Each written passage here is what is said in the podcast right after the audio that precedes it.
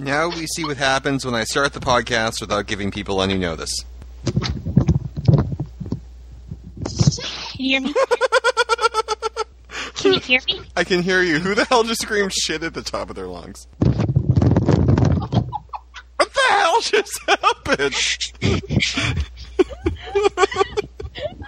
Is somebody like having a hurricane? Jen, are you alright? No. Leave me alone. I'll be back in a second. Did you fall over? Hello? Hey, Melinda, Hello? how are you? Uh oh. Why are you giggling? Jen just like seemed to fall over and is doing the fall and I can't get up thing. Hi guys. hey, Lady Chi. Alright, we're waiting in bated breath to see what just happened to Jen. Jen? Jen. I'm here. I'm here. Sorry. Well, I wasn't expecting that. I had my Chinese food all over, like every. Like I was sitting on my computer, and you have to understand. Like I have one of those. I, are they called armoires? I don't know. My computer is like in one of those Yeah. things that look like a, a dresser. Anyway, and uh, I had my Chinese food like everywhere, and like my headphones were under it somehow. and so when you scare the crap out of me and called me, I grabbed my headphones like a retard instead of just using my mouse, Uh-huh. and and I dropped Chinese food all over my pants.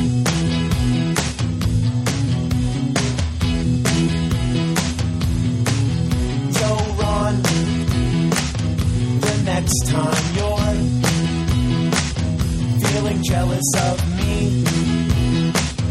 Cause I'm so famous and awesome at Quidditch. Just remember that time that we took you to Slughorn's office and you nearly drank yourself to death, but I saved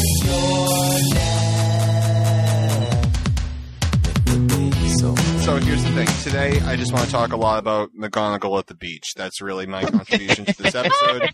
I feel it's I was like, I glazed over that because I was getting to the angsty stuff. All right. Everyone be very excited because basically in these chapters, um, well, basically, yeah, okay. Zen. What? that made no sense whatsoever. Welcome back to Potterfic Weekly, everyone. This is Ryan. And I'm Jen. And Chi. And Melinda. And PS. This is the last shoebox episode, everybody. No. I No. love shoebox. I'm not You're gonna, part of. I'm not going to lie to everybody. Now, Jen sent me a message today as I was reading these chapters. Oh my lord. Jen was very upset. Jen was Jen was crying. And with Jen's life, crying is usually a bad thing. So I'm like, Jen, Oh, what's wrong? She's like, swear, I James's. that She's like, James's parents died. Now, that would have been cute if James was not her husband's name. Ryan totally freaks out. I'm like, oh my god, are you alright? She's like, yeah, I'm fine. I'll get over it. What time was the broadcast? I'm dying. Oh my god. I'm like, you bitch, your husband's parents has died. Take the week off. Oh my god, I'll be there tonight. That would have been I'm like, what killed them? An unforgivable curse. Oh, that's terrible. oh god. All right, I he have was like, "What? Are you okay?" And I was like, "Well, no, I'm sad." he was like, "Oh my god!" All right. Well, I have good news for everybody. Now, coming up in Jen, what is it? Le- Is it less than three weeks? Is it It's three? like three. Well, today's the what? Seventeenth, and it's the 13th Mhm. So Well, I, I was talking to Jen last night. Now, I visit New York all the time, and I'm like, Jen, you know what? I'm only going to be going there for another couple months. You need to go to New York. So she's like, okay, I just booked a ticket. I'm like, oh, oh, Jen's coming to New York. She's like, I'm staying for six days. Here I come. I'm like, this is, can we podcast during this? Because I think that would be good for, for all of us if you could podcast. And then Yes. J- Jen told me something which disturbed me. oh no, Jen said, I'm bringing pepper spray. And I had a flashback to Jen chasing her car in slow motion across a field. Jen trying to explain to the police officer why she got lost in a parking lot. Jen curling up in the fetal position because the bear was sniffing her neck. And I'm picturing this is what I'm picturing in slow motion. Jen pulling the pepper spray out of her bag. Look, Ryan, look what I have, and me going down for the count. And then our next episode, hi everyone, this is Jen, and we have a special guest. Look who's back this week. Hello, because I've been shot in the face. Ryan is unfortunately blind this time. Ryan, I'm so sorry. And I know the doctor said your vision might not come back, but let's be hopeful. we'll be hopeful. Oh God! So I'm like, Jen, I'll tell you what. I'll just bring a bat with us everywhere. How's that sound? A bat? Yeah. Oh, a baseball bat. like you're gonna have it bite me. like on a leash. That is something I can picture. Jen, the muggers are all around us. Get the bat, and she releases a bat into the air. that is the type of planning that goes into every episode of Potterfic Weekly. I want you to know. Which one of you said, "We'll bring it on a leash"? That was me. I'm just, I've got I'm just picturing him. I'm picturing him holding the bat on a leash like a balloon, like it's fluttering in the air behind him. This is how you know a Texan has come to New York, everybody. Well, no, it's like when when you enter the contests where if you win this contest, you win Melinda and she'll write you whatever fic you want. Imagine winning Jen and you're like, I want a Hermione as a trial lawyer fic, and you get Hermione as odds or guess. The tribal warrior. It's like, That's one of my interests. Tribal warrior Hermione. Oh Lord, I can never escape. all right, all right, Jen, I can't wait to meet you. And I told Jen, I'm like, Jen, you know what's gonna happen? I'm gonna meet you, and we're just gonna be like, oh yeah, yeah, you're nothing great, and we just won't ever talk. You know, I'm just kidding. No, oh God, no. Jen I was is so- telling Meg. I was like, Meg, I'm so scared. It's gonna be so weird. And she's like, Jen, breathe. It's gonna be awkward for like one second, and then you're gonna trip, and it's gonna be n- completely fine. I was like, okay, okay. well, I even said to Danielle because um, what's gonna happen? Just Jen- alcohol. It'll be fine. Yeah, alcohol will be great. Jen's gonna be there a little bit before I will, and she's gonna be there like a day after I will. It's over like a holiday, which I, you said it's President's Day or something. It is. It's also Valentine's Day, and like I just completely, I was like, oh really? It didn't even dawn on me that it February 14th. Hello. You're like, I feel Shane- terrible. I'm like, What? why? You're like, like I'm gonna be interfering with uh, Valentine's Day plans. I'm like, I'm not even gonna be there on Valentine's Day. Have fun. It was like have fun with Danielle. we'll have a nice candlelight dinner.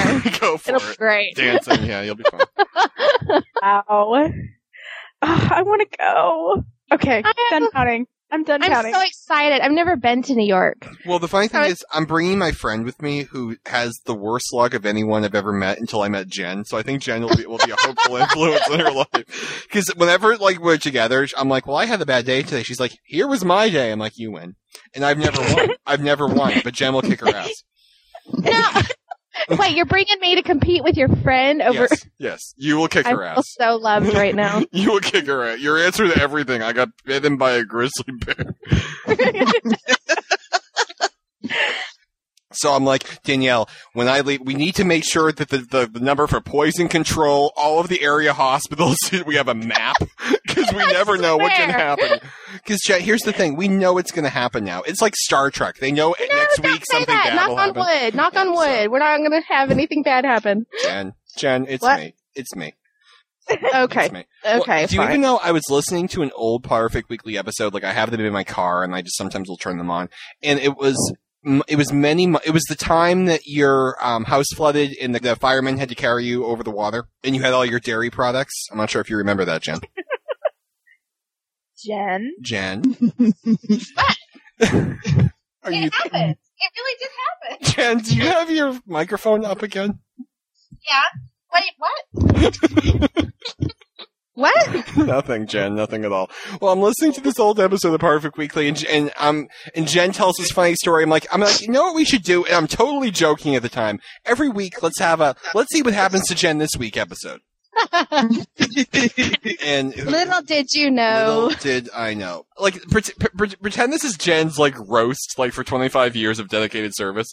The first time the forum blew up, Jen was in charge. She called me sc- crying. What do I do? What do I do? Ryan, Yes. if the forum really was blowing up, this is exactly the way you'd expect Jen to react. But though. this is it. I So she calls me. What do I do? What do I do? What do I do? I'm like, Jen, I'm not gonna lie to you. I'm at my girlfriend's house. I haven't seen her in 16 days. I really don't care if it burns to the ground. Talk to you later. so Jen's response is, okay. I'm making my first official headmistress action. So she walks over to her little keyboard. She's like, I declare that she is in charge of the forum. I'm going to a movie. I'm going to the movies. Then I get a frantic call from Chi. What the hell is going on? so then she, so then she goes on the forum and says, "I will lay down the smackdown. I will fix this." So she types something. Now I don't know if she's doing that. So I go on the forum and type something completely countermanding everything that she saying. and it's all Jen's fault. what? After that, we set, we came up with the Potterfic Weekly government with people in a line of succession. And I bet this is how the real government came about too. I know, but no, that is actually how. That is why we have like all of these, this layer of bureaucracy because it's like I'm, like, I'm like Very I'm, like you're like I'm indisposed. Jen's freaked out. She's in the movie. She's in charge. I'm in charge. it's like Reagan got shot. We're running into each other. It's terrible. All right, Lady Chi, I hear you have some news for us this week. Yeah, um, my father found out my other life. Your yeah, father discovered Lady life. Chi. yeah, my secret life. He, uh, for some reason, I don't know how it came about. Amanda's right here; she can probably tell me. But I was, oh, I know what it is. I was on the phone with Ryan, and or Jen. No, I was on the phone with Jen, and We're so it was similar. like- it's hard to remember what happened when. Don't worry about Yeah. it. And uh I came in the house and I was talking and I kind of have a loud voice. I'm not sure if you know that. Yeah. And it was like nine o'clock and my parents were asleep because they're old. And I hope they don't listen my to the dad came now. downstairs and uh he's like, Who is she talking to? And Amanda's like, Oh, well, some people she's never met before. So of course my dad is like freaking out. And so I explained to him that, you know, these are just people that I podcast with. And he goes, So what, they're all teenagers? And I said, no, no, one of them's a wedding photographer and one of them works for the government of Massachusetts. So then uh, he comes home the next day and he like ratted me out about this, like teasing me dreadfully about this podcast for hours. And he came home the next day and he's like, we're driving to PetSmart to get the dog, the dog's dog food because it's going to rain like two inches. And oh my God, what if we're snowed in the house and the dogs can't eat dog food? Ah! So I'm in the car with my parents and my dad goes, so I was in a meeting today and I said, oh, I bet that was fun. And he goes, yeah, I spent all day, um, Googling Lady Chai. I was like, dad. I did the same thing. No, I said Lady Kai. That's right. Yeah, Yeah. and I was like, no, no. no. And I told him, it was like, I was like, no, it's Lady Cheese. Like, yeah, whatever. And I was like, he's like, you, you definitely, um, you can't put the space in there. And I was like, no. And he's like, that's some stripper lady out of Virginia. And I was like, Your father's in the middle of a meeting googling like strippers' websites. And Oh so my he, he's like, if you don't put the space in there, you, like he's like, I found all sorts of stuff. Like I found like a website that you're an administrator for, and then I found like your stories, and then I found the podcast, and I was like, Did he listen to the podcast? no, no, no, Thank no, God. no, no. Thank Christ. Has he has he listened to Lady Chi is in fact not a rock to see what the story was, or like No, I don't think so. I don't think so. if anyone I would like to get Papa Chi a, an MP3 player, um, please send your donations to. Uh, oh, that cracked me up. It was just, it was, it was an interesting. Um, I was just surprised that he Googled me.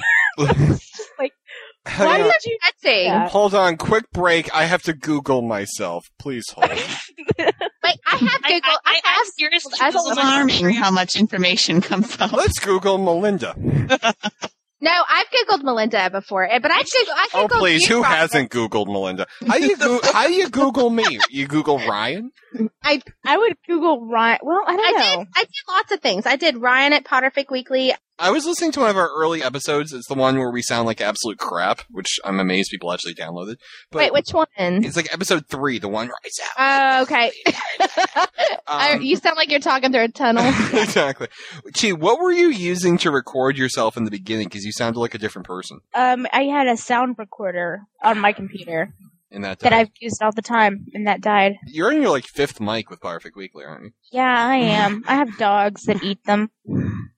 If I wouldn't leave them lying around, I'm just I'm I'm an obsessive compulsive junk thrower. Like I just I create messes so that when I get in like my panicky moods, I can just clean and then everything will be better. But I have to create the mess first. So I like throw stuff everywhere. My room is a disaster right now. Yeah, I'm just waiting for my uh, meds to wear off. Laugh, that was funny. We're all like, No, I'm just, I'm just thinking about I'm just thinking about how how I I'm kind of a neat freak. you're like, Oh, I'm not at all. you guys should rent an apartment and we could podcast during the whole thing. That'd be funny. what was really like what's really funny like you can ask Ryan and Jen like we'll be having a really intense heated discussion and I'll get like panicky and I'll be like I've got to go do dishes and they'll be like what and I'm like I can't explain I just have to go do dishes and then I'll go do dishes for like 20 minutes I know, but Jen and Yeah, I are sitting back, there like, "Is she coming back?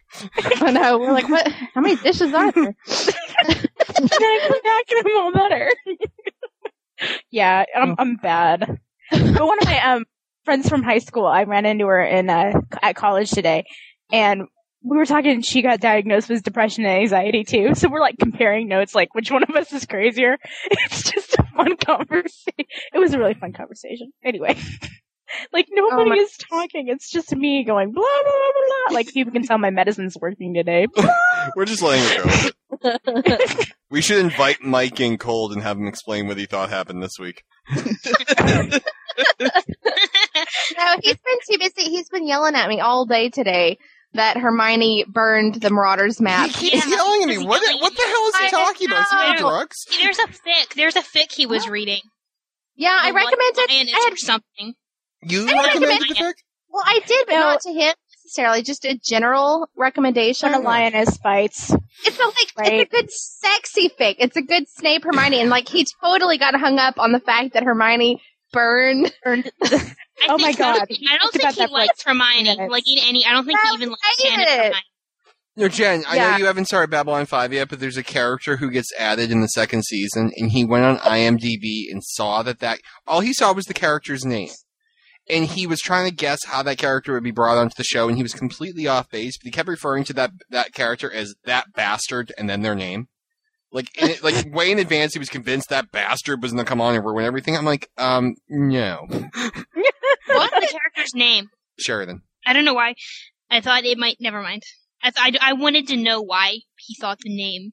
That's no. I just wanted to. I mean, if if he had a name that like sounded like a bastard name, Yeah, if his name was like Doofus. what was his name? Bob.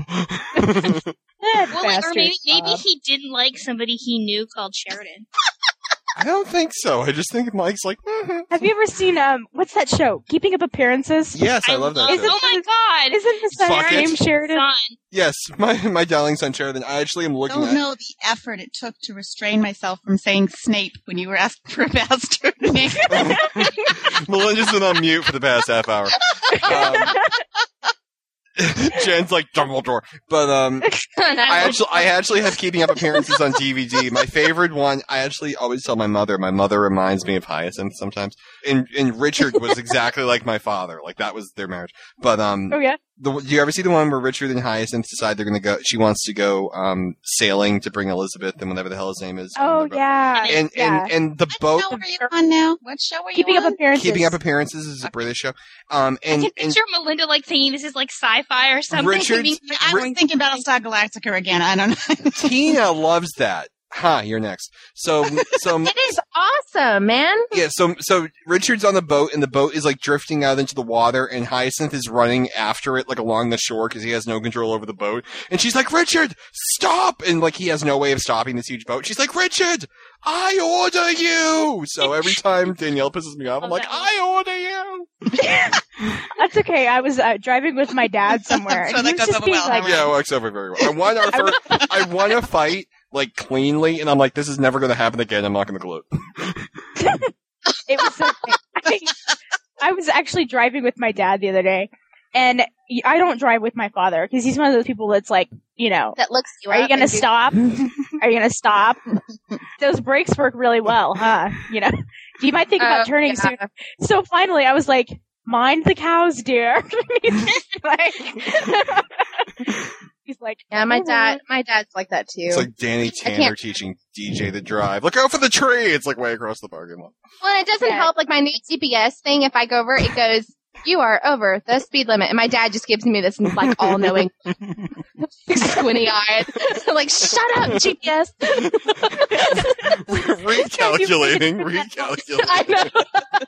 GPS My thing. kids, I gave Leo a GPS for Christmas. They keep like ha- ha- programming it to go to the wrong place because they want to hear the GPS yell at Leo. and the TV keeps just like recalculating, recalculating. What do you have to do to make her yell at him? It's very funny. Sorry. Does anyone watch Gilmore Girls? No. PS is like, I hate you. Anyone No, watch I Gilmore Girls? You're I like, just no. felt like I should say something. She, do, no one here watches Gilmore Girls? No, sorry. Okay. It's I used I think to. it's funny. that But you've watched it. Like you've, one- well, it's over. I do. I'm obsessed with Gilmore Girls. I got them all, Alright. for Christmas. It's got um. d- Okay, even if you don't watch it, do you know who the who plays the grandparents? Like the like the rich elite Yeah. couple. They're Yeah. driving in their car, and Richard just got a new GPS system, but he he can't program it, but it's screaming at him in German, and he can't make Oh, it yeah. stop. it's like yeah, it's like sounds like something out of a Nazi war movie. he just doesn't know what to do. It's the funniest thing I've ever seen in my life. yep. I wish Yeah. it like had a better voice. Like I wish it was like the voice of Alan Rickman or something. Oh, I feel like just keep mine is yelling at me You're all the driving circles around your block, recalculating. Wait, Jen, But- is yours a woman? It's a woman, but she sounds so bored. Like, Mine- and when she, except Mine, that the when man she, sounds nicer. If you can Really? change it to man. Alan Rickman, I'll he would try. make you sound stupid because he had to recalculate your direction. Recalculate. He, no, no, no. He would be like, it would be like Snape, and he would be like recalculating. Like he would make it sound He like punched through his teeth. Yeah. Yeah. you missed the turn. Recalculating for you idiots. I, think, I think that there should be a setting on your GPS that you can just be like, find me cops who find puppies, and then it's just like, I know. Melinda, have you listened to the last episode yet? That's not my fault. No, I'm Stupid. so behind from the ones that were released over Christmas because the Jen- kids were home and I didn't, so I'm, I'm behind problem. everything. Jen got a GPS, and when For she got into her car, it asked her, "Do you want, you know, shortest or fastest route?" And she stared at her GPS for 20 minutes with the crickets in the background. I know. I was pondering that. So she ends up driving. She says shortest, which avoids all highways. She's driving through the ghetto of Fort Worth, and the GPS system kept losing. So it kept getting lost. So it kept saying recalculating. re- So she's driving erratically, and she got pulled over by a police officer. She was driving so erratically, and the GPS. And the, so the cop comes up to the car and says, "I noticed you were driving erratically. Are you looking for the missing puppy?" I know. Asked I was like, what? What So missing was it you got pulled over twice, and it screamed at you when you tried to pull off into a Krispy Kreme donut? Yes. I'm telling you, my thing is mean to me. Like it's like it's like you are going the wrong way, and like, and then when it says it says when it says recalculating, like it purposely takes five minutes till I've missed every possible recalculation. So it's like it's uh, seriously, it sounds like this. It sounds like this. Recalculating. recalculate like and uh, so i'm like driving i'm like there's like six lanes and i'm like oh my god oh my god which way and it's like u-turn i'm like what i hate that thing You turn on the highway. i know it's horrible Well, no, my friends got a GPS. And I, like the street I live on, it's near um, a major highway. It's near Route One. So you there um you can drive from my house onto Route One. Like you can drive like on the side street that empties out into the highway, but you can't come off the highway onto the side street because it's one way. oh right The GPS system told them to drive down the highway and turn right onto the side street. So there's like cars flying out. The stupid GPS apparently didn't know one way streets. Like, what happened if you drove in New York City where every other street is one way? You would have died. Or like I- it, it doesn't. The thing is, it's like it tells you to make a U-turn where you can't. Like so, like it'll be like yeah yeah it's like over that green turn, pasture Then there'll be a sign that says no U-turn, and then for like a mile, everything it's like no U-turn. recalculating Jen's stuck on the island. Because she Yeah, but those no U-turn signs don't really mean you if you need to turn around. Well, what, what kills me? Okay, for example, I was I went to the mall oh, last week and I tried to get there, and it's one of those like it tells me you have arrived at your destination, and you look around and there's nothing, yeah, and I'm like, oh god, where am I? You have arrived. Well, it's like when you do it like Danielle and I once. We were staying in Montreal. We went to Montreal for a week and we took a day trip to Quebec City. Let me just tell you, if you're ever in Montreal for a week, never take a day trip to Quebec City. that would be like me like visiting, you know, Massachusetts. And I'm like, oh, I'll take a day trip and go visit she and then come back. Like you don't do it like like I'm like I'm surprised I wasn't like falling asleep at the wheel. So we drive, so we get directions from Montreal from our hotel, and we just put in the destination Quebec City. So we're driving there, and we we're like we pull off the highway, and it says turn left here. I'm like, all right. So like, do do you know that street in um in San Francisco? It's like very famous in the movies. It's like the wine Lombard street. Lombard Street. Lombard Street. So it's like I'm driving down like a version of Lombard Lombard Street. I'm driving down a version of that street, and like I'm going to like the bottom of this. So then it's like turn right. No, I'm sorry. Then the directions say I'm doing the GPS. I didn't have one.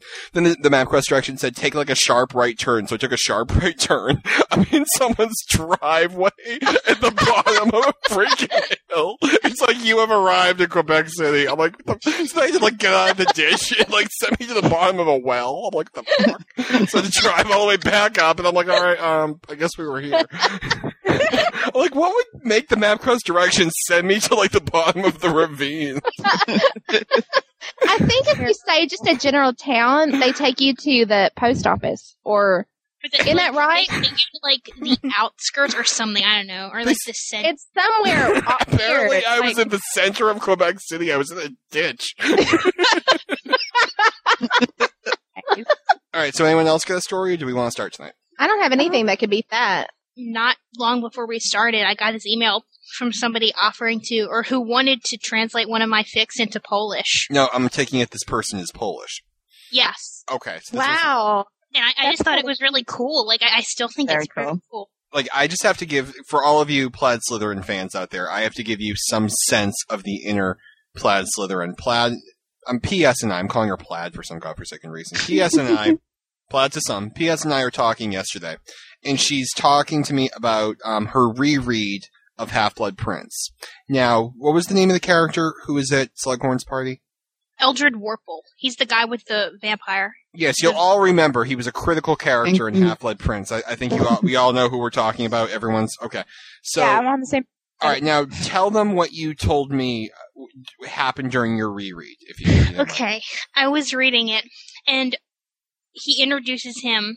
Horace introduces this guy as his former student, and brace I, yourselves. I had him down in my fic as a classmate. But the thing is, it's not in the text of the fic. It's just in my notes. I'm the only person that knows that. well, not now, but you know, that- Eh, but it still really bothered me. she was very upset. We had to calm her down. It, it was not a good situation. It's like it's like I couldn't remember like if I'd mentioned him as one of the random people in the sorting, you know? Like Mhm.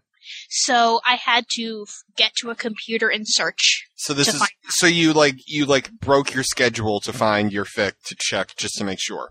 I wanted to, but so like in the meantime, that was while I was worried, I was like coming up with all these like ways to explain it. I was gonna be like, "Oh, it's his son," in case somebody noticed. But then I realized nobody would ever notice these things. Now I gotta tell you, J- J.K. Rowling, lovely woman, has like a billion dollars. She had Flint go to Hogwarts for eight years, and she still seems to be like you know relatively okay. So Yeah. Well, maths. Uh, Isn't that her usual? yeah, she's like, oh yeah, he repeated here. He was a bit of an idiot. Yeah, it Some wasn't of that us right. just take uh, plot holes as a as a fact of life.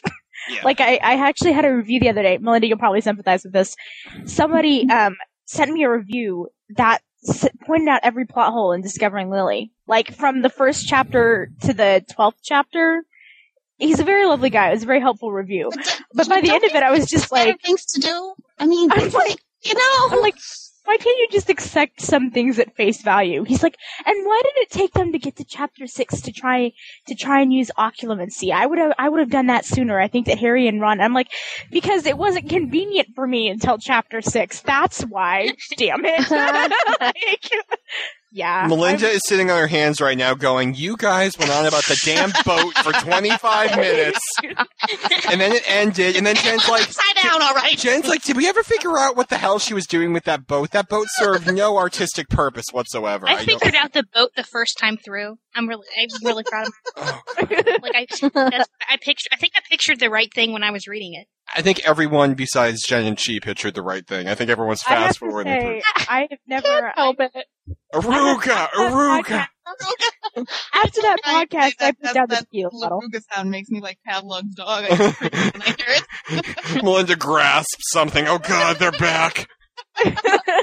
And we even found one plot hole in the entire fic, and you're like, I don't even give a damn anymore. Oh god. The All right. Dementor thing. Yeah, thanks. Because like when I when I read that, no, when I read that, I was like waiting for like there to be like a big reason, like that he had somehow like had that memory. Like I thought there was going to be some drama at the end. well, Melinda could have even. Here's the thing: Melinda's a Hufflepuff. She's too honest. If she had any Slytherin in her, she would have been like, "Yeah, that was all planned." Yeah. That's what I was going to do with Eldred Worple. Like if he found, if it turned out he was there, I was going to be like, he named his son after himself. There you go. I thought that was funny. I was just okay. I have to say though, I in the back of my mind, every time we talk about this, I'm like, oh, if we ever do one of my stories, and let's hope that we don't. I was like, Melinda's gonna request to be on every. Well, that's exactly it. Because you'll obviously be off the show for five weeks, and you'll be like, "Welcome back to Potterfic Weekly, everyone. I'm Melinda," and you'll hear Chi and I trying to break the door down on the other side to get back into the studio. Let's start with chapter one. Now, I usually try not to start sentences with prepositions, but I guess if she really had nothing else going on that day, that was an interesting choice. Oh, look at this. Discovering Lily, because Lily's not overdone in the fandom at all. All right, let's. Oh, look, she made Lily a redhead. Isn't that original? I know, I know. She's gonna come after me. She'll have every right. She'll have every right. Now, I'm not understanding the mechanics of chapter one because Ginny was in the kitchen. And then Oh my she, God. then and then in the next paragraph, she's upstairs. Now, Actually, I don't understand how she got upstairs. I mean, she, um, uh, maybe she like she was in the kitchen and then she was at the Sister forgot this. stairwell, That's exactly. and then all of a sudden, after extended dialogue with Harry, they're upstairs, and I don't know how she got there. I think that's what we call a plot hole, Chi. I don't think you got us to that. It's point. a plot hole. Yes. All right, that oh. sounded Oh. dirty coming from Jen. Speaking of dirty, the Shoebox Project. Because so much of the shoebox project, project is dirty, you know. I always feel as though I have to go take a bath after I get done. Oh, no. What? Uh, That's how I feel talking to you people every day. So I'm glad that the story is able to bring out my feelings Thank towards you. the rest of you. All right. I just want to say this. I want to do this first before we even jump in tonight. What is everyone's favorite moment in the final chapters? Oh my gosh, I don't know if I could pick. I love these final chapters. I think it's scenes after James' parents dies at the at the funeral. Yeah. The mattress scenes to me. Houses are sh- Short. I know. I love that. Mine had to be James and Lily in the bathroom. Oh, I like that. Oh, yeah. that was fun. I like the serious James moment where James is telling him how bad the sex was. Like it was terribly bad. The set, like Serious, serious. Well, no, Yeah. I'm like I'm at the, like here's the thing. Like I'm getting married in a year, so Danielle and I are at the bathroom point. Like that's normal. Um, like it's like ever see the Mad About You episode where they're trying to synchronize using using the sink, and you know Paul Reiser puts his head down to spit, and and Helen Hunt spits in the back of his neck. Like that is my life. That is my life. So I'm reading that. I'm like, this is real. I like this. They've lived with boys before. This is good. This is nice. that correct. Oh, It's true, though. I agree with that. The sex part was true. hilarious, though. The sex part was. Mhm. I thought that, like, I don't know. That just seemed. I, I feel bad being the only guy here because I'm like, that was a funny part, don't y'all think? Okay, let's move on. It's not like people stupider than us haven't managed this before. I love that. well, that's like my view on life, like all across the board. It's like, okay, you know, there's people out there who don't, you know, have the ability to like, you know, think on their own and they still drive cars. So there's no reason I can't find my way into Boston and find my way back out again. Although if you've seen some of the road signs in Boston, it's probably very possible I'll never come back again. but I mean, like, I just, I thought that was just so freaking hilarious. It's just the two of them and they're just sitting there and and and it's like it, it was terrible. It was awful. I'm sure it wasn't that bad. She spent she spent the night in the bath. Oh, um, But it's like I love the fact that it was awful because I mean, it was first time for both of them, so it it makes sense that it was awful. But fan fiction doesn't really ever like to show you that, so I can just picture him staring at the ceiling and her like edging edging further and further away. and they're just staring at the ceiling tiles. I love the I love the way it was even set up because it's like it's like the upward climb. It's the it's the you know the typical romance and all like the trashy romance novel fluff. then all of a sudden it's that's a very nice ceiling tile. I like and all it was missing was like you know like the little subtitle that said 32 seconds later. Yeah. but it was like just like uh, Oh. Well, I wondered, I kept wondering, like, why is this so bad? Like, I don't understand how the mechanics, and I really like that they go into it and like, it was bad for him as well. And she was, I liked that they had her ask like, but I thought it was always, you know, good for guys. Like, cause usually it's the girl who has the hard time enjoying Yeah. sex, I think.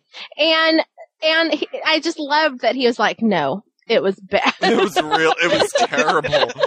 And, there and are things you can do to make it bad, and we did them all. and, uh, and we did them all.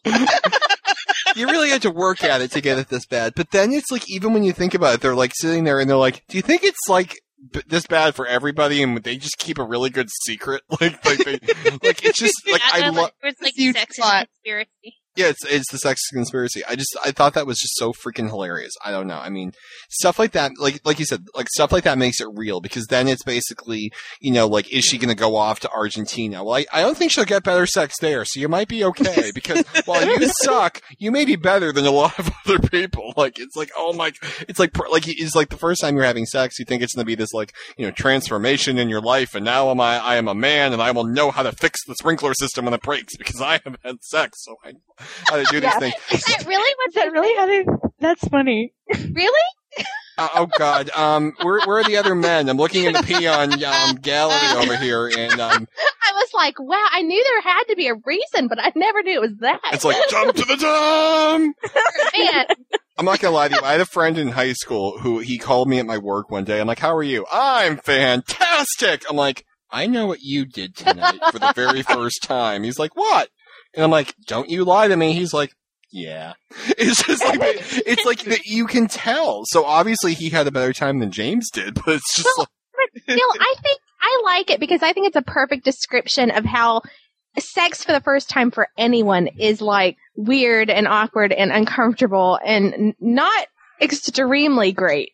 That's how Not- it made you reading it too. Didn't you feel kind of like your heart ached for them and it was awkward and you were kind of cringing? I mean, just reading it, though, you felt that way. I thought it was really yeah, done and well. like remembering.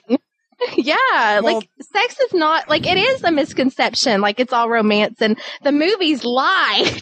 but listen, listen, listen, kids, listen, kids, because we don't know how old you, you listening to this. Maybe you're in, you know, mom's car, in which case, you know, Tina didn't turn off the radio yet, so we're talking to maybe a younger audience here. Listen, kids, you know, they, they they teach you in school, you know, not to have sex because of, you know, sexually transmitted diseases and, and you know, Pregnancy. pregnancy All and all the uh, like hosts of reasons. What you don't know is it sucks. It is terrible. it will ruin your life. It, it is like eating whiteout. Who would do that voluntarily? That is what All the- the the- time. that Not like what- eating right out. that is what the shoebox project taught me. Well, no, because it's it's you see it throughout the story. You see it when the Marauders grow up, and all of a sudden they're afraid to be you know naked around each other. Now that is something which I am. Um, they're like now we're afraid to be naked around each other, and that one was always a little confusing for me. But we'll come back to that later because now they're afraid to be around each other. But it's even in the moments later in these chapters with Remus and with Sirius, where Remus is sitting there and he's got the clogged nostril, and then the other nostril's clogged. Can I just tell you, I love these authors so much. I love the way they write a head cold because it's exactly how I feel. Like I've always said, that, like having a cold is the worst feeling in the world because you don't feel comfortable, you don't feel like yourself, you can't be happy, you don't enjoy things because you got this friggin' head cold. I hate head colds. All right, I'm over it. But you know, it's it's just the moment where Sirius is, and he's like, "You're not supposed to get colds. Like that's not supposed to happen. It's supposed. It's like I said before. It's supposed to change everything in your life, and the grass is supposed to smell differently, and pasta tastes better, and all of these things are supposed to happen. And you're little overboard with cannot disgusting possibly bodily take functions through the whole thing here, though. Well, they do. I mean, I love the part at the end of the fi- of, of the fic or the fic so far where they're in the hospital with. They're probably at St. Mungo's actually with um, Remus and with Sirius, and um, Remus accidentally lets out to Lily that Sirius is an animagus, and he covers it by going, "Oh no, he's dog-like. You know, he he, Yeah. he has a good sense of smell. You know, great tracking instincts. He pees on fire hydrants." And she's like, "Oh yeah, yeah, I guess yeah, that fits me." It's just basically like because we've all seen Sirius pee on a fire hydrant, so you know that's that's completely natural. So Yep. I don't know, but I do. It's you know as we're, we're closing out the fic tonight, so we'll talk about these chapters, and then we'll talk about the fic as a whole and why we're glad we covered it, and you know thoughts and you know criticism and everything. I mean, the the thing the fic does amazingly well. These chapters pretty much. It's not the end of the story, but it's definitely the the most emotional range you've seen the characters get. They do such a, just a great job of showing you life and showing you situations where, like we were saying, you don't like in literature you see like a fake version of life. It's like a TV show where everything is solved in 45 minutes and the good guys always win and you know sacrifices really don't mean anything. You, you you're seeing life. You're seeing people who, you know, when your best friend gets his first love, how does this impact you? Because now your friend won't be around as much and that impacts your life. And it's it, it's just life has changed. I don't know. There's just so many different layers to to, to life that's in this story, and it just it made it so fun to read because I'm sitting there, I'm like, yeah, that feels exactly right, and I'm not talking about the sex part, but it's, it's like, yeah, that makes a, it's just it's just so I yeah, it's very realistic. It seems it's one of the most authentic versions of a teenage experience I've I've ever read. Did you find a lot of I'm- truth, like like did you find a lot of personal truth in it? Chi? Did you find a lot of yourself in this fic? I did I find a lot of myself as I'm not a gay 16 year old male, not so much, but I thought there are aspects of it that I, I, you know, I remember from high school and Like the comma thing. the comma, oh, yeah. I love the fact that she. Re- sense of familiarity throughout the whole thing. I just love the fact Yeah. that she reads this entire fic that's filled with you know angst and every situation that you know kids will come into contact with, and the one thing that really resonates with her is, is Remus's grasp of the English language. I think that tells us a lot about Lady Chi. No, no, no. The thing that I guess are we asking me what was my favorite moment over the last over the the last five chapters? Oh, you'd like you, you you would like if I asked you that question. What I'm going to ask you Yes. is, what moment do you think most resonated with you? Oh, most resonated with me. It's the resonation. I would have to say it was probably the moment right after they first had sex, Oh God. and they're both laying there. Well, because it's just it's awkward, it's painful, and it's realistic in a certain sort of way. Yeah, it's it's Yeah. not well. It, so much of the fic is not what you expect. Well, doesn't Right. she get up and isn't she like, I've got to take a shower? She well, Yeah, she sleeps. In, me. she sleeps in the shower. It's in the bathtub. Well, yeah, she sleeps in the bathtub. I know. Well, it may. It, I, I. Well, I think it's a. It's funny because you can take it two ways. Mm-hmm. That she was embarrassed herself, or that she. What, what was the other way? oh, never mind. I just got it. I just I no, like, first but it doesn't. real Ex- bad. it doesn't explain why she slept there. Well, that's true. I thought it was interesting that she slept there, and that James knew that he, she slept there, and yet he didn't go in and get her. I thought they were just both too embarrassed. Like she was embarrassed. She was like too embarrassed to like come back, and he was too embarrassed to go get her because Yeah, they, they, they didn't want to see each other at all, each other at all at that he, moment. he would have thought that she was in there to like get away from him, but he she was really in there to like because she was embarrassed. Well, th- that was the thing too. Is like when he eventually said it was bad, she's like, "Did you think so?" So you wonder what her perspective on it was. Was her perspective? Well, perspective? she was probably hoping that it wasn't. That's not the first thing a girl wants like, to if hear. Somebody says it was bad. You know, I mean, like he says it's bad, and then she's like, "Was it real? Like, you know, was it really Yeah. that bad?" Like, It's a girly moment on her behalf. it's like better Yeah. if they both think it's bad, but if only one of them thought it was bad. Although you have superhuman Lily, you would think Lily would be the one who would put out the press release. Oh, saying but it's what bad. is likable I liked about how she was she's the one who brought up sex in the first place, though. Yeah, you know, I know. could picture the look on James' face, like I can't believe my luck. You know, Happy days are here. Seriously though, but is that how it is? I guess I don't know. Is that how it normally happens? Well, I don't know. Are you asking me if the girl usually jumps the guy and then they're staring at the ceiling tiles 38 seconds later? Yeah, I guess that's not the. I guess that's a stupid question. That's not the way it always happens. No. I'm sending But I a frantic message to all the male peons saying, "Get your asses in here." Sorry, carry on. No, yeah, I I'm like actually- thinking about it. I really do think that more. I mean, they've done studies, and gr- and girls are usually the ones that are like, "All right, Well, I think it's not that. I think it's girls are usually the one that says no, no, no, no, no, no, not right now. And finally, when it's finally decided, the girl is the one that's finally like, okay. And the because the guy obviously wants to. yeah." And then Well, the oh, I'm guy's sure. like, "Will you make up your damn mind?" Yeah. We're getting some of Ryan's teenage angst. Oh my god! one more year, one more year. I'm just gonna sit over here in the corner with my head down. No, I'm kidding. I don't know. Actually, I think I might want to retract that statement. I think I'm going to retract the statement that that was my favorite. That was the moment that resonated with me the most. Why? Because your father That's listens me. to the podcast now. We've just covered. oh No. my god! Katie, I'm going to get a phone call. Maybe You it's- get an angry voicemail in the next I'll episode. send him a- Pete's dad. I'll send him a link to this at Thanksgiving. He'll be like, my little girl. And then we get a then we get a voicemail from Cheese for his boyfriend who's like, "I hate you." oh god! no, no, no. I, y'all yeah. Now, the scene, the scene that most resonates with me has to be the scene where they describe Sirius crying when he finally, when when Remus finally decides to take him in his arms and hold him. And although it's really awkward because what teenage boy isn't awkward the first time he holds a girl or a boy, I guess, and I just love it. Like I love that they describe that he cries and sobs like not like a, a grown man, but like a six year old. And that was just like, whoa. Well, that, that made me yeah. cry. it's, Yeah, um, it made me cry. everything makes Jen cry. We've determined that we've put like many, we put like squirrels in front of Jen crying. We Ryan, I swear that makes me feel horrible, and you keep bringing it up. I I feel terrible about that squirrel. the squirrel you hit with your car. yes. Oh, for the love of God, my Jen! I meant a different squirrel. At least there's an animal heaven.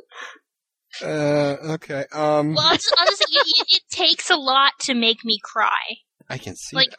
Did this scene make you cry? Yes, that, that's what I meant. Like, I mean, it ah, has, to, it has to be like a really like powerful scene. To Did you me cry, Ryan? Uh, I, I, I did not. I did not cry, but I was very touched. I thought you were just going to ask uh, P.S. if she cried in the scene. She's like, no, I thought it sucked. I was waiting for that. I was going to be like, oh. Actually, I'm going to bring up the scene where um, Remus approaches Fabian. Wasn't that like delightfully awkward and yet just very? That was, I don't know. I think that was That's the my scene that that's I like like. my favorite chapter. That's my favorite scene. Well, it's when Yeah. it's when Remus finally, you know, he he has no, well, he has like a collapse. It's like okay, there's things that Remus Lupin does, and there's things that Remus Lupin doesn't do, and it's like you can picture. It's like has everyone seen the commercial where the woman's late for work and she doesn't have her car, so you see her like running down the street and she like you know jumps like over the f- sign and lands on top of the garbage truck and then like parachutes into the car and then it's like hanging onto the side of the train because she has to hitch a ride to work. I've never seen that commercial. Has anyone seen this commercial? I think it's an insurance. I have, Anyone? actually. You've Yeah. seen it, Melinda. How you doing? Oh, I don't think I've seen that Well, one. Okay, watch more TV, Melinda. You have small children. I'm sure they watch it all the time. So all I'm picturing is like, you know, Fabian just walking down to, you know, wherever he's going and you just see like, you know, Remus like jumping over the banister, you know, like grabbing onto like the window ledge and like ricocheting himself just to try and get there to, to, you know, to catch up with them as quickly as possible. And it's just a complete collapse of Remus Lupin. And it's like, he's just blurting out everything about his life, everything about every problem he's having. He's, and, and, and he's, you know, Prewett's just looking down and I'm like, uh huh. Uh huh. Oh, oh, uh huh. Mmm, yeah. It's just basically like what, and then he's like, like, like the only thing I can say it reminded me of is like the kid from A Christmas Story when he's being pushed down the slide by Santa and he looks up and he screams as fast as he can that he wants, you know, the Red Ryder action BB Rifle, yeah. rifle. And Santa's like, you're gonna poke your eye out. Like, it's just like the same. It's like he's talking so fast. face. Yeah, and he has the biggest smile on his face, and then he's like, um, I think you're screwed, is basically what I think, and yeah. I've never seen it. You've never seen that one? No. I like that I've one. Seen a the kid lot of the pole. It's not the one where the kid the licks kid likes the pole. It's the one. Yeah, tongue stuck. I tried that once to see if it would really happen, but it didn't. And the po- poll was gross. It does. No, I had a friend actually do that. Get her. It does. That- It does work. You how did Yeah. you screw that up? It's the law of nature. But you're in Texas. It might not, just not get cold it enough there. wasn't cold 87 Yeah. degrees. Jen's looking at polos over in your eyes. Shut up. Love you, Jen. Nice. Oh god. All right, so let's get organized here because we're like kind of like. Mm. I like that they had the friendship between Snape and Lily. Like I really liked that, where they were talking about how like when um Yeah. like she comes up with the book and then James well first of all she tells James that Snape had invented the spell Yeah. the Levicorpus and like he and James is like looking at the book and he's like seeing um I think he's there's a line about like how there's like half of one conversation in the book and he's he's like he knows half of the other conversation Stations in the other one. It's in her book, yeah. Well, there's so many moments like that. There's like the moment when uh, James and Lily are in the bathroom and uh, Kingsley comes in. Can I just say I love what they use Kingsley for in this? I did too. There was not was like, one reference to Kingsley Go. without the reference to his bald head or the fact that, like, like how many people do you meet on a daily basis where when they walk out of the room you go, my God, his arms are like tree trunks. Like, like, like you think you'd be like, I know. You tell me that every time you see him, and he lives down the hall. Like, it's just like, like I just I thought that was great. But it's like the same moment too, where there's that awkward moment between Lily and Kingsley because they used to date, and now she's in her bathrobe, you know, with another guy who she's obviously just slept with, and he comes walking in, and it's awkward. It's James has to realize the fact that there may be something residually there, and it's like. Was this story started before Order of the Phoenix came out? No. Does anyone know? it- because I can tell all of a sudden where Order of the Phoenix stuff really started coming in, like the names of characters and No, think- and no, Order. Half Blood But then you can definitely pick up again where That Half Blood Prince comes in.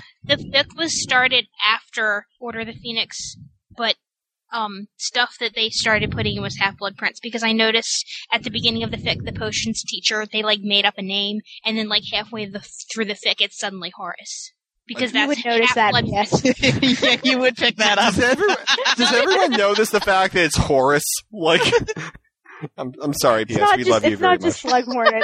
It's she Well, you know what I mean. goddess relationship because that's when Half Blood Prince came out. Like, and Right. so they just suddenly just started instead of going with the old made up teacher that they had used in like one chapter at the beginning of the fic, they suddenly started. Who did they have before? I can't remember. it was just, a made up name. Like I think it was mentioned just like once and Yeah. never mentioned again. yeah, because the teacher wasn't a character in any sense. There was no. because there was. I mean, we didn't know who it was, and it wasn't important. Oh, that's right. Okay. Yeah, I I didn't remember that, but that actually makes a lot of sense. But yeah, you could definitely tell in the later chapters, or all of a sudden, out of nowhere, the um the Lily Snape relationship came into it, and everything kind of you know, Snape kind of had a resurgence resurgence at the end of the fic, and um yeah, because now that I think of it, there were there was no was there any real Lily Snape interaction at all before these chapters?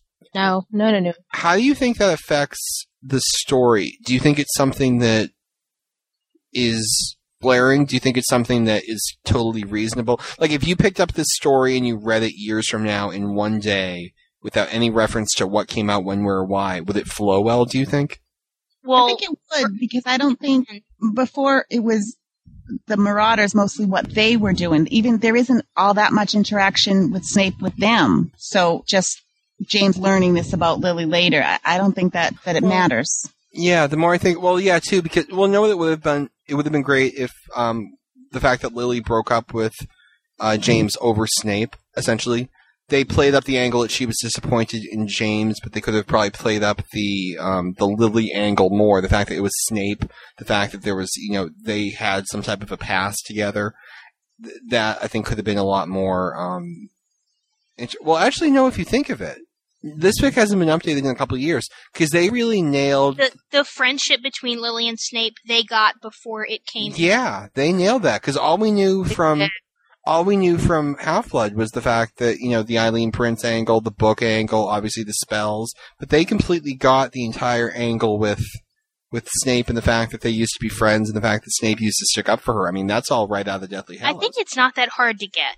Like, I mean, No, but they don't they don't get the friends until I mean this is all coming from Half Blood Prince. They didn't refer to that before they had Half Blood Prince that they were friends.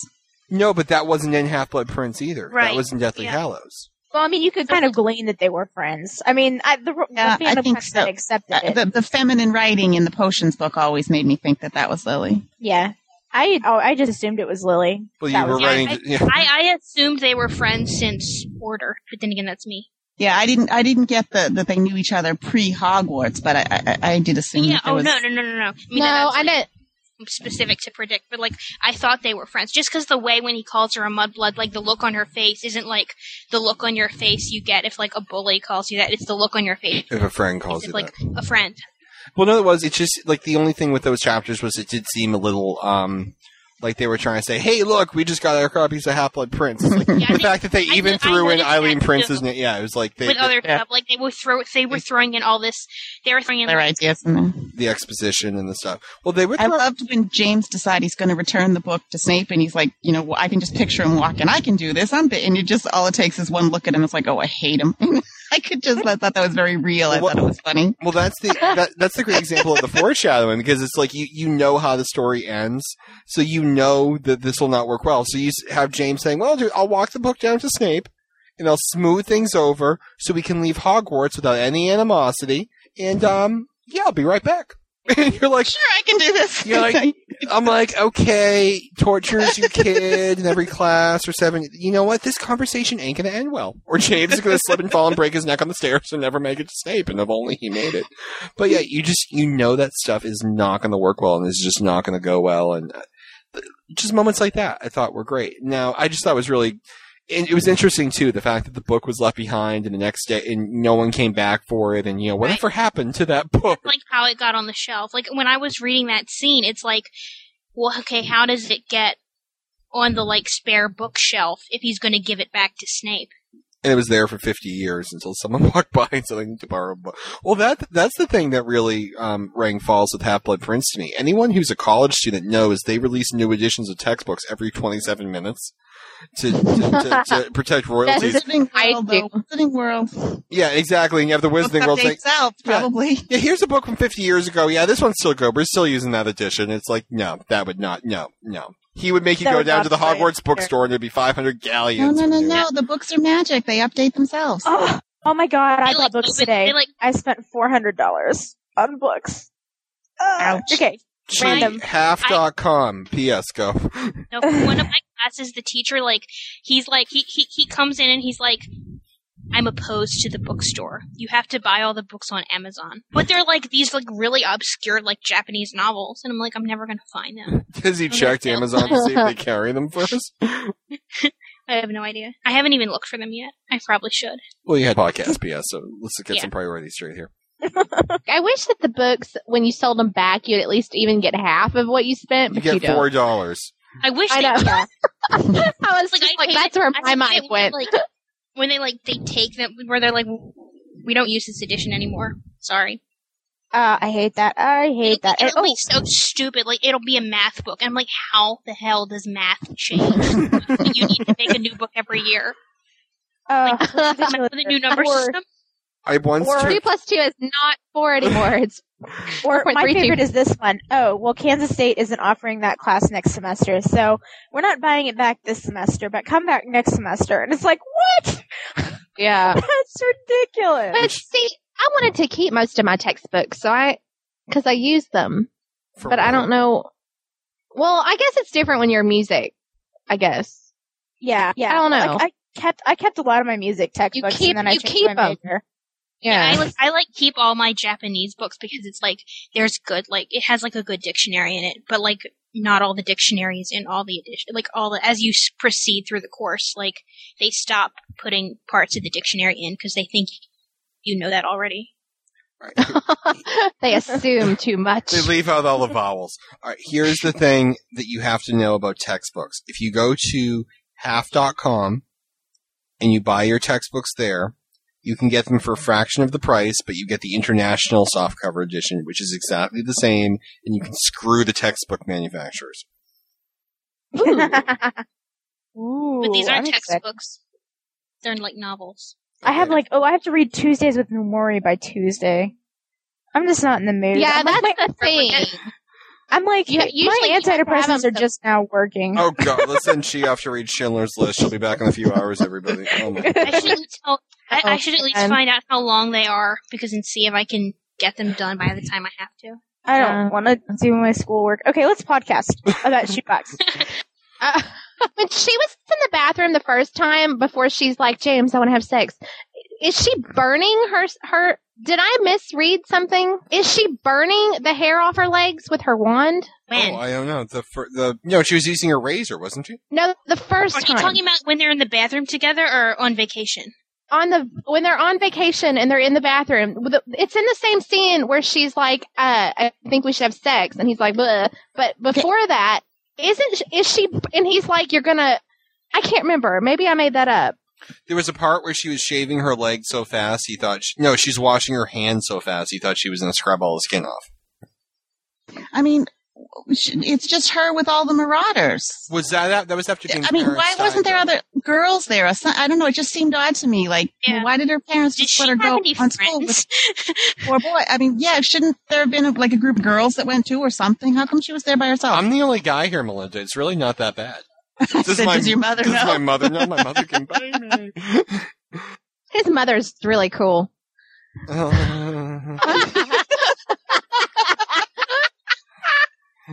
I'm a She likes me. All right, here we go. Okay, so everybody, we're we're gonna we're gonna dive more deeply into these chapters. We're gonna give you the type of in-depth analysis that you expect and demand from Potterfic Weekly, but we can't just do that normally. So we decided we had to take a challenge tonight. We had to really, you know, push ourselves to offer you the best podcast possible. So here's what we did: we gave Lady Chi Tylenol PM.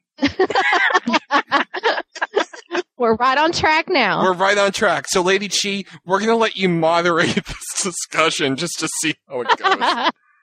oh, that's going to be fabulous. I'm going to ask questions like, Ryan, what do you think when you've been silent for five minutes and obviously have nothing to say? There you go. Chi, welcome to my life, podcasting with you. Take it away, buddy. Okay, well, um, let's like let's start the conversation off. Let's go to the very first chapter, which is the vacation, Mm-hmm. and um, or very first chapter for this discussion. And what did y'all think of McGonagall at the beach wearing her corseted bathing suit? Circa 1895. That was so much fun. and there with the young stud. And then Caradoc. Like I love Paradox. Well, I was just You I know was what? imagining this like David Hasselhoffian, you know, the Harry guy. yeah, but like golden, like Ken with no. Yeah, Back hair is He does the you're Baywatch run and everything. Yeah. yeah, exactly. Well, no, what the thing is, But it's- under his I was eye. actually And I, I was actually I love how- picturing Gellert Grindelwald. Yeah, you have issues, darling. I can just picture the embarrassment on her face, but I thought James and Sirius were even funnier the way James couldn't get a normal word out and Sirius wouldn't even raise his head off the blanket.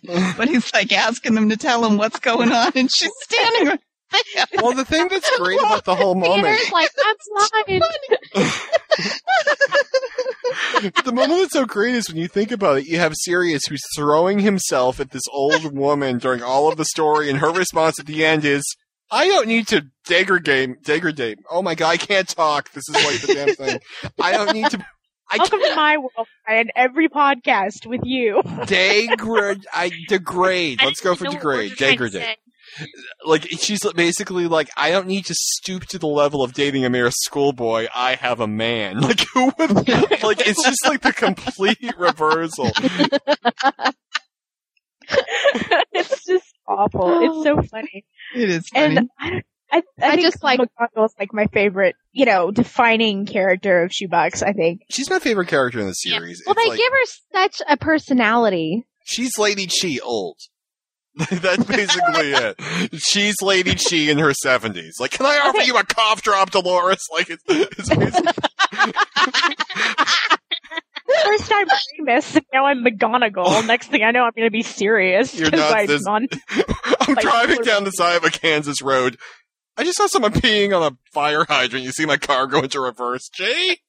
Have y'all No. noticed that everything? he on an electric fence? There. Yeah. Oh no! Woman dies today. We can't tell you why. It's too embarrassing. They mythbustered that. Really?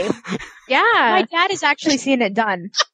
oh my gosh. Like it really will shock you. Or Yeah. maybe it won't. I can't remember. Well, not if if it- you're a girl because it's not really a direct stream. well, but you can't, yeah, you can't get that angle. Okay. Right. Why does everything Peter say, why is it in caps lock? Have y'all noticed that? It's so Special funny. needs. He was I sure have because he was uh. He's like, Have "Hi, my name is Peter." Like everything he says. No, it's. He Have you seen the Family Guy episode, Jen? Oh my gosh, That's what- that's exactly what I was about to say. He's like Peter from Family Guy, except young and rich. No, did you ever see the Peter, the, the Peter episode, the Family Guy episode where Peter's boss came to dinner and he opens the door and he he, he mentions he has that disease. He's like, "Oh God, I hope I don't do that thing where you know I, I scream really loudly and then talk really quiet." He's like, "Hello, sir." Please come in. It's- that's like Peter trying to direct his. li- And know what it is? It's like you're reading these chapters and you know that Peter Pettigrew is gonna like fall off of the wagon at some point and bad things will happen as a result of that. And you, and I even said this a couple of weeks ago. It's you have James and Lily pair off, and you have Remus and Sirius pair off, and then there's Peter left over, and it's like it's so painful to watch. It's Yeah. it's seriously, it's it, like I It's hate like to say it. it, you know what's coming, but you can see how it how it all happened. So it's trying to like you know like do the sandwich order and it's just basically like who hates mustard Like, it's just like you can live without your cheese i'm like oh my god you were such a screw up you know what it is it's Yeah. like it was like john mccain's victory speech in new hampshire it was like oh god will this thing end it was so painful to watch Thank you, New Hampshire. Thank you, my friends. And God bless you as you have, God bless you as you have blessed me.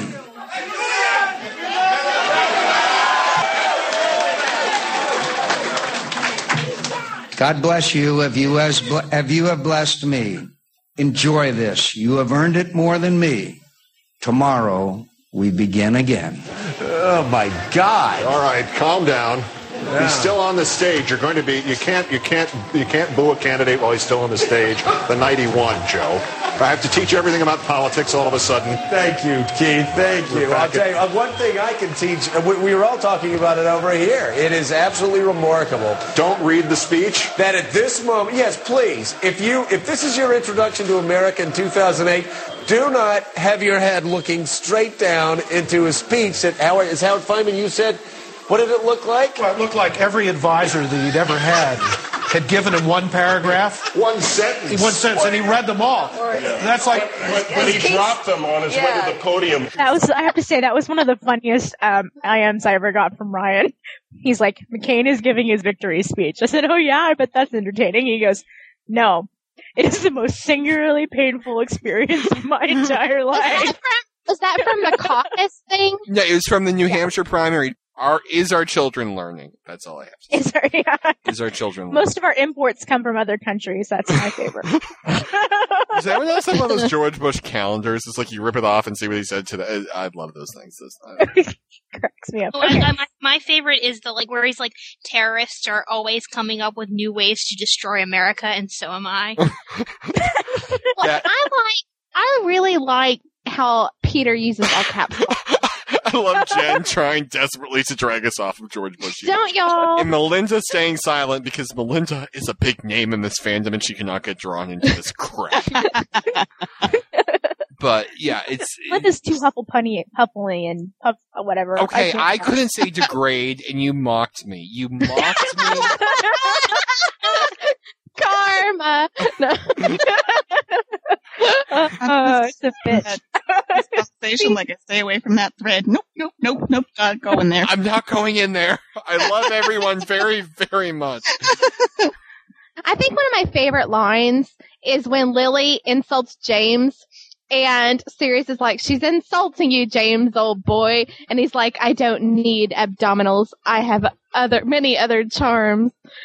I just think that's I like when when after Caradoc walks away and he's and he's frowning at Lily, looking at his own stomach. It's like you don't go for that stuff, do you? And Lily is like, obviously, I don't. Obviously. I can't. That was before the, the, the, the sex, right? That scene. Yeah, Oh, yeah. That was before the because like that that would not. Yeah. Oh god, that would be bad.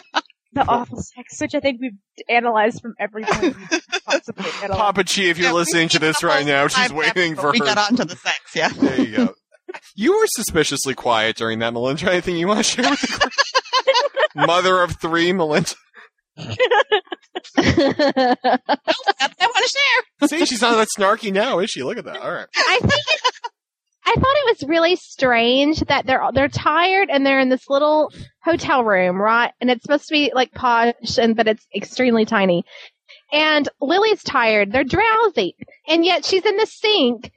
And I'm picturing this. Okay, she pulls James in there, and she's like, "Look, I can touch my toes to the faucet. I can turn on the sink with my feet." I Like, expecting her to get her toe stuck in the faucet. That was Like- an episode of Dick Van Dyke. Yeah, I that's what I meant. Like I kept steal that. expecting that. I kept expecting the Dick Van Dyke to happen. to me that seems like exercise and maybe it's because i'm short but like to haul my, to haul Well, my no, leg up there in the stink. Here's the thing. Oh, I already know my foot wouldn't reach this thing. And P.S. spends every morning at the sink saying, I could try it, but really why bother? I'm way too smart for that. But no, here's the thing. I mean, th- like the thing with that scene is that was a way of showing, hey, look how flexible I am. I can get my foot up by the sink. Hint, hint, wink, Are wink. boys do, nudge, do, nudge. do they notice stuff like that boys aren't that perceptible. Or, yeah i was like i had to take off my shirt for them to be like oh hello Leg up around the sink. The boy is going to notice. Well, here I'm trying to think of a good way to say that. If, if like for example, I'm trying to think of a good way to do this here. Okay, Jen, we're gonna do a little role playing here. Okay, Jen, you're Lily. Yes. Okay, okay and I'm gonna be James. Now I want to know this isn't gonna be uncomfortable since you're like kind of like my half sister, half work wife. Are you gonna be okay with this? I'll, i should be all right, All right, let- all right, hopefully me okay. So I, now, I, now we're going to reenact this scene, except I'm going to have Tourette's and say exactly what I'm thinking. Okay. well, i don't have to say anything i'm just doing leg bends apparently Well, you need to. You need to. Well, well, you're the head of Masterfix, so you should find a way to let our audience know what you're doing. So please, okay. So let's go.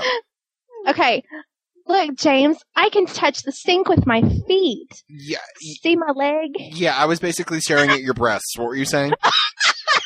That is See? how that scene would go. That is how that scene would go. So the guy would completely miss the fact that the girl's flexible because he's like, "Hello." What I love is um, I like this part. How's that burn coming along? I am unbelievably good at charms, Lily says with dignity, as you know. So you are soothed, James says. You are not hurting. This is a step forward. At some point in your life, maybe you will stop looking like a raw steak. At some point in your life, maybe you will stop looking like a broomstick. Oh. oh wait, no, you won't. I like that. I just, But you know, when I read it though, I didn't, I didn't catch the pun. I don't think. I just thought it was meaning he was really skinny. But now I get it, and it's funny. Oh, Jen, I love you. I know my mind actually didn't go to the gutter that time. I'm disappointed myself. Well, I'm like, I almost crashed my car. I was listening to it on my iPod today. I'm in downtown Salem, and all I can explain. I just don't think that we should let you listen to chapters and drive. Yeah, you can't. I thought we had a warning. or no, can I tell you? I I had to tell Jen something shocking on the phone the other day. I called her. I'm like, Jen, where are you? I'm in the car. Okay, this isn't going to work. Okay, I need you to pull over. I can't pull over. Just tell me. Okay, what lane are you in? What? I need you in the middle lane. Why? Swerve. I don't want you to hit me. No, I'm driving today. I'm in downtown Salem, and all I can tell you is there's a rotary coming up, and I'm in the middle lane, and traffic goes everywhere. And I'm getting to the point where um, Sirius and Remus are about to kiss, and you know Remus is trying to put on you know Peter's clothes, and they, all this stuff is happening. And he runs into Kingsley, the human wall, and he's like, "Look, you can you can you can you can kill me later, but you have to let me go now. I'll do whatever you want. I'll polish your wand for you." And I literally almost crashed the car. like like I had to veer to the left. I just How Kingsley automatically assumed that they were going to do something to Snape too. He's the same kind Snape. I don't know. It's just it like yeah, it's just like there's moments where my mind goes to the gutter. And here's the thing: I know they want me to go there, but I can't prove it, so it just looks like me. Does it No, they absolutely effect when want it's read by a to. com- Does it have the same effect when it's read by a computer? It do- it actually does because it's read um somewhat monotone, but just because there's inflections in the words themselves, it sounds like there's emotion to it. It actually, yeah, it did, and it, it's I it's tried that sometime and it just didn't work. Like first of all, it couldn't pronounce a lot of words. Yeah. Like it couldn't pronounce Hermione. It was like it like it was Hermione came out like a train wreck. It was like Hermione one. No, Hermione comes out right. Um, Remus Lupin. Or uh, whoa. Well, no, like Remus um, Lupin comes out. Remus Lupin, Um, Gryffindor comes out. Gryffindor, So, so the guy has a random accent. Um, Slytherin, He's suddenly Scottish. it's like Se- Severus comes out. Severus, Like it comes out like it almost has like an accent to it. It's weird. It's funny. I'll send you guys like a clip of like a paragraph or something in it so you can hear. You'll what I'm absolutely have to. I have to hear what you hear. my name is Jen, and unlike Hermione Granger, my toe is stuck in the water faucet. Who'd have thunk it? Gee, how you doing? How's that This is talent amazing. LPM working for you? Uh, my head doesn't hurt. The gremlin that was there sawing away, you remember that? Mhm. Yeah, I killed him. He's dead. I feel much better. Ding It's, you dong, know, the witch is dead. Or the Witch shall gremlin. witch. Good witch. Yeah, I'm from Kansas. I know every line in the Wizard of, of Oz. Anyway, um, The sand in every place. Melinda, you live near the beach. You want to talk about it? I love, I mean, I live at the beach and that's just so right. That's exactly it. But Remus just doesn't get the beach. It was a, Yeah. I just, wait, here's a little Remus quote is here. so my father. Now they are in the water, diving and leaping about idiotically like otters and yelling and risking jellyfish and probably sharks and other more dangerous things, which Remus would contemplate, except the sunshine has drained the life out of his brain and body. and then Sirius comes up and just drips on him. It's like Sirius gets the beach. Remus does not get the beach at all. Remus gets the the beach like Richard Nixon got the beach. it's like for those of you who don't know, Richard Nixon tried, needed to show that he was an everyday guy, an everyday Joe, and he and he you know did things like ordinary people. So he went to the beach and brought the press corps with him and was photographed at the beach in his shorts and his little polo shirt. The problem was he was wearing penny loafers. I own a pair of penny loafers. Do you wear them to the beach? No. Well, th- that's why you it could doesn't you, Oh. would, you would not have been impeached. That's the difference. So it, it Oh, doesn't okay. well. That's that's true. Yeah, so well, that's just the thing of, of these guys all the way through the chapters is like there, there's. It's interesting for me watching the transition of Remus in these chapters because it starts off like you can picture them. They're they're like in the water playing you know volleyball or whatever, and then you see Remus over in the corner with his arms crossed, with like the water up to his neck, just standing there like this is not a good day. And, and you can just absolutely picture that. So it's when you get into later chapters and you have Remus all of a sudden, you know, just like running up and grabbing Sirius and kissing him. You're like, okay, that is called, you know, energy. That is what you were It's supposed to. repressed energy. Yeah, repressed energy. He tries to control himself too much, and then when he lets loose, man, he just really lets. Loose. I love the moment where Let's loose. it's like when Remus needs to, to change his clothes very quickly. He's going through his wardrobe, and it's like cardigan, sweater, cardigan, sweater. My entire life is very boring and like not comfortable in warm weather.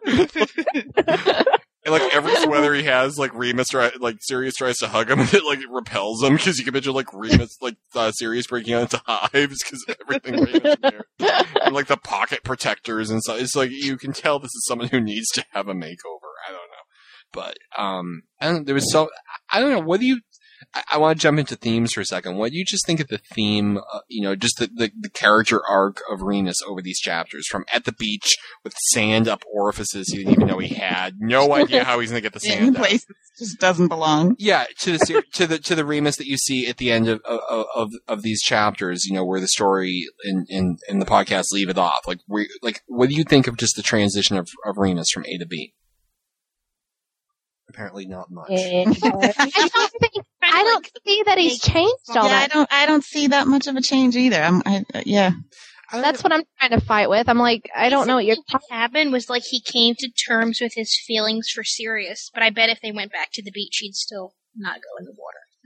Well, that's true too. I mean, I think that the Remus at the beach, you know, just shows the, the the type of personality type he has. He's the introvert. He's you know the person who at parties doesn't mingle well. He's A little uptight. yeah, he, he he's mildly uptight. But I think the fact that you know he and and Sirius teach each other a lot of things. I feel and and it's kind of like the odd couple. When you live together long enough, you're going to rub off on them, and they're going to rub off on you, and you can kind of you you become more like each other, and you bridge the gap a little bit. I don't think that Remus would have had the capacity to run up and kiss someone without Sirius having been an influence in his life all those years.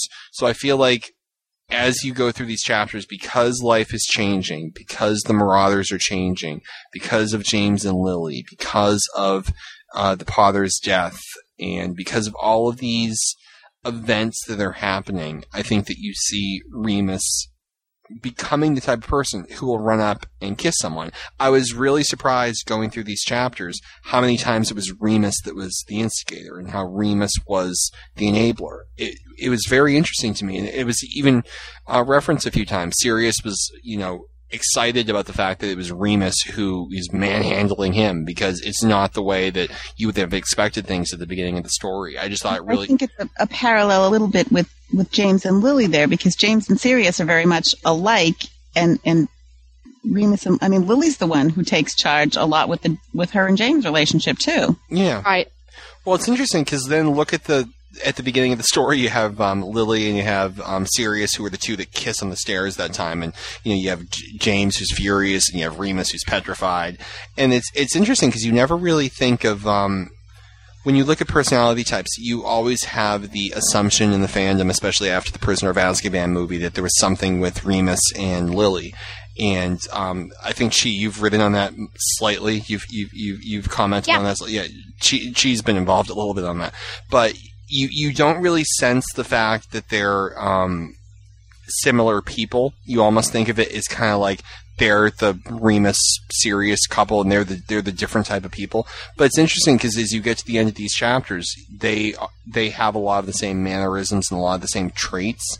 So I just, I just thought that was an interesting way to do it too, to have them both be almost the powerhouses in their respective relationships. Well, the quiet powerhouses. It's like the way my mom is in charge of my parents' relationship. It's subtle, but it's definitely there. It's, def- it's she's the one defined charge. Yeah. because my parents are the same way. Yeah, my dad likes to think he's in charge. it's cute. We like to let dad think he's in charge. Well, my mom is definitely in charge and she lets everyone know it. Melinda, who's Melinda? Melinda, in your marriage, who's in charge? Oh, I am. You are. Jen. See, though, I don't think that I well because I'm the. I'm not. I'm not going to say I'm the screw up. James makes the final decisions, but I'm fine with that because I feel like I'm a much more. I think I'm just much more submissive. I'm a more passive personality. Unless unless it, unless it's something I feel very passionate about, and then I tell him. I don't know. So you can be more of a diplomat when you need when you don't care as much about the outcome, but when you really feel strongly about something, you fight for it. Right. But pretty much the things that I feel very strongly about, he, does too. And so it's just a mutual. It works well. But if he says this isn't going to work, blah, you know, I don't know. I think if we had kids, he would have the final say, I guess. I don't know. I don't know. It's really strange I don't that think- you don't know who's in charge. I know. Well, I'm just thinking I don't know who's in charge either, and I'm not like. Here's the thing: I'm dumb enough to say on the podcast that Danielle listens to which one of us I think is in charge. So if I said I was, you know, she would, you know, slash all my tires, and I wouldn't have toast for the next 12 Um, yeah, never piss off a pastry chef, folks. But um, I don't. I think we're pretty even. I really think we're pretty even. We both have strengths in different areas. Like I'm more Yeah. of the um, like the I think my parents are even too. yeah, like I'm like there's different areas where one of us would be more of the dominant person. Yeah, and one would be the passive. Yeah. Yeah, it's like when it comes to checkbook balancing, I am an artist. Like I'm not sure if everyone here is familiar with that. Like, the, like in like Dan- like in the beginning, Danielle would even send me text messages when you're done balancing your checkbook. Let me know, and I'm sitting there with my checkbook, like trying to hide it, even though she's not there. Like, what are you, what are you talking about? I'm not balancing my checkbook. I can picture financial life. Yeah. Ryan and I are going to be having a conversation about my future financial life after the podcast. Exactly, but I'm the one calling her at three o'clock in the morning. Do you know how I can take this stain out? Like, like it's just like there's things I just can't. I think in some issues like money and that kind of thing, I'm one of those people that I'm just like, okay. And money really doesn't mean a lot to me. I guess just because I know you can always go and get more of it. I, I don't know. I know that's a ter- terrible mentality to have of money, but James, so whenever he gives me like, I have allowances, which is, is stupid because it's our money. I mean, I have access to the money, but it's sort of like a, Yeah. but you know, he if we buy something big, he is the one that is like, okay, let's go get this. Or I would never. I don't know if that makes sense. Like that's never kind just of go the off and only thing I think. $5,000 without him.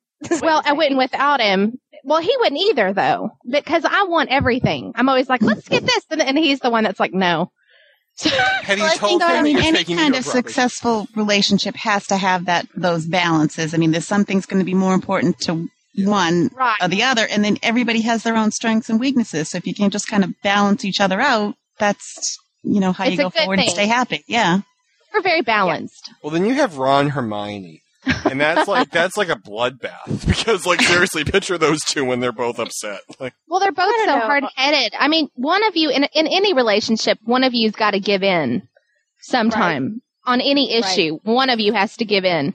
Yeah. And there's been a few issues that I refused to give in, and we just ignored each other for three days until he finally caved. And I love Jen. Oh, he's in charge. I'm the submissive one. Jen's like, I will not feed you. well, I will not no, tell when you I say some, when I say some, most of it it's me. I'm always the one that's like, fine. That's just because I hate conflict.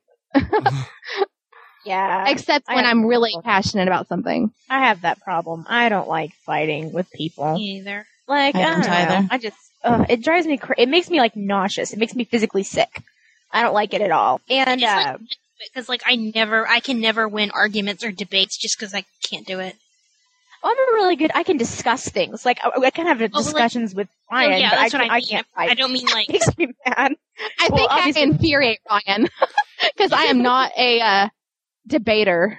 Well, the thing I'm with always me like, is I don't like that. if I, if I, if I start a debate with someone, they can't back out. They'll come back and see me the next day. Oh, hi, how are you? Not bad. Now, where did we leave off? yeah, he does that. It's Uh, kind of like He does do that. Well, the thing I do with Chi is like she'll say one thing, and I like if we're talking over instant messenger, I will send her one sentence at a time. So what that does is it completely throws her off her game because before she can formulate the response, I'm moving on to other topics. And I completely steamroll over her, so she has no like. I'm like, uh, it- it's basically like you know, insects. You paralyze your prey, and then you attack. That's me. Well, gee, I'm It's- so. it is- uh, uh, it is awful. It's like oh, I told him the other day. I was like, but yeah, I was. We all thought that he said insect. you guys said insect. like a roofie? like that Ryan and I have never. And secondly, ew. Thirdly, Ew. That, well, that's why I was like, ew. Where did the ew come that you're from? like offended. in the sense It's that you're like my incestual. brother. Yeah, exactly. It's incestual. But ew, For it's a little strong, don't you think? No, no. You as an. I mean, like, okay, Ryan, have sex with your. oh, You don't have any siblings. Okay, um, have sex with Jen. What's your immediate reaction? I'm not Jen's Better re- not be ew. I'm not Jen's real brother, Chi. What are you saying? Nothing. I'm not saying anything. I'm not repulsed by you. I'm just saying that. You I said ew. Ew is her a the hard time about this. when you were repulsed by something, you yell ew. No, I usually yell, yell out. Ugh. Chi, we're having Come trouble. on, Chi, the Doogie Howser speak picture, to me. Chi. What's not to love there? Oh, that's cute though. That is so Isn't that cute. I. I would, I would totally squeeze the cheeks on that face. That was cute. Oh my Yeah. god. Can that be taken dirty? Hmm. Yeah, I'm It- sure it, it can can- be. Oh, I thought about it carefully before it came out of my mouth. I have absolutely nothing to say. Let's talk about vomit mouth. the what? The what? Vomit. Vomit, Vomit mouth. mouth. Oh, vomit Oh, mouth. yeah. It just seems appropriate. Now, it just seems appropriate.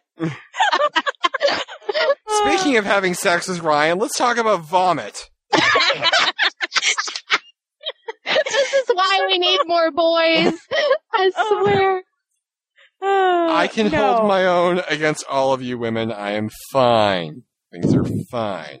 That's why you have that panic during the headlights look. I don't. I'm actually quite comfortable here. I'm actually quite comfortable. Melinda's like, okay, he's in the same state as me. I have to be nice to him. She's on Tylenol PM and Jen's booking a flight, so I think we're all right. It's already booked, dude. There I'm coming, whether you like it or not. I love how you're like, you like That sounds study- like a threat. I love how she's studying the subway maps for hours trying to figure out how to get to Danielle's house without realizing that the subway runs nowhere near the airport. that was my favorite part. How can the subway not go to the airport? It's Yeah, like that really- seriously. What's with that? the sub. Well, the sub. The airport's very far away from the city. I'm just so excited to see the American History. What is it? The American The Natural History Museum. National History. Yeah, the History Museum. Oh, I love the na- I love the Natural History Museum. I could spend So like, excited. I could spend like a year in there. I have dreamed about going there. I'm so Speaking of excited. natural history, let's let's go back to the subtext of Remus and Sirius exploring caves together. nice transition. Well done. Yeah. Take it from there. I never looked into it like that. Neither did I do want to say this. I do want to say this. Although this is a slash fic, I really don't. I like the way that the characters are written in that it's not like it's these two guys checking out men everywhere because they're so gay. Like, right. do you know what I mean? Like, I don't feel like it's because they're gay that they fit any type of stereotype. Well, it was actually interesting because it they didn't even acknowledge, and correct me if I'm wrong. I don't even think, think they acknowledged the issue uh, of them being gay until was it Fabian when Remus, you know, charged Yeah, up I to, think Re- to Fabian and said, I'm "How gonna- did you know?" sister. That's my favorite way to. That's my I favorite think part. that is hilarious. I don't think anybody has ever come out of the closet more funny than that. But, you know, at the same time, like I really feel like it's just the coming together of two people and not necessarily a man and a woman or two guys. Yeah, yeah, well, it's, it's like not- really comes across as like they're not shoving it down your throat Like that they it's too. could be bisexual. Yeah. Oh, I'm sure they're. Well, actually, I'm sure Sirius I'm, is. I'm, de- I'm definitely sure Siri- Sirius is. I mean, we, that's the thing though. They, except except for that one scene with Fabian, I don't even think they acknowledge the fact that they're gay or that that's any. T- it's like a Star Trek episode. It just it doesn't matter. They don't acknowledge it in any way. It's just part of the story. I think it's unique because I think a lot of fan fiction do, like in the slash fics especially, they go so stereotypical with one character or, or both mm-hmm. in that they're gay, you know. In, if it's a slash fic, it seems like everybody is gay, not just just the two that they're Yeah. focusing on. Yeah. And they're very open and flamboyant and and all I read is slash. So I mean, Yeah. What did you think of it, P.S.? We should ask you. You're the expert. yeah. I, I thought it was good. Like I said, like I really, I really hate the ones where, like she said, where like everyone is gay. Like it's really where it's handled not tastefully.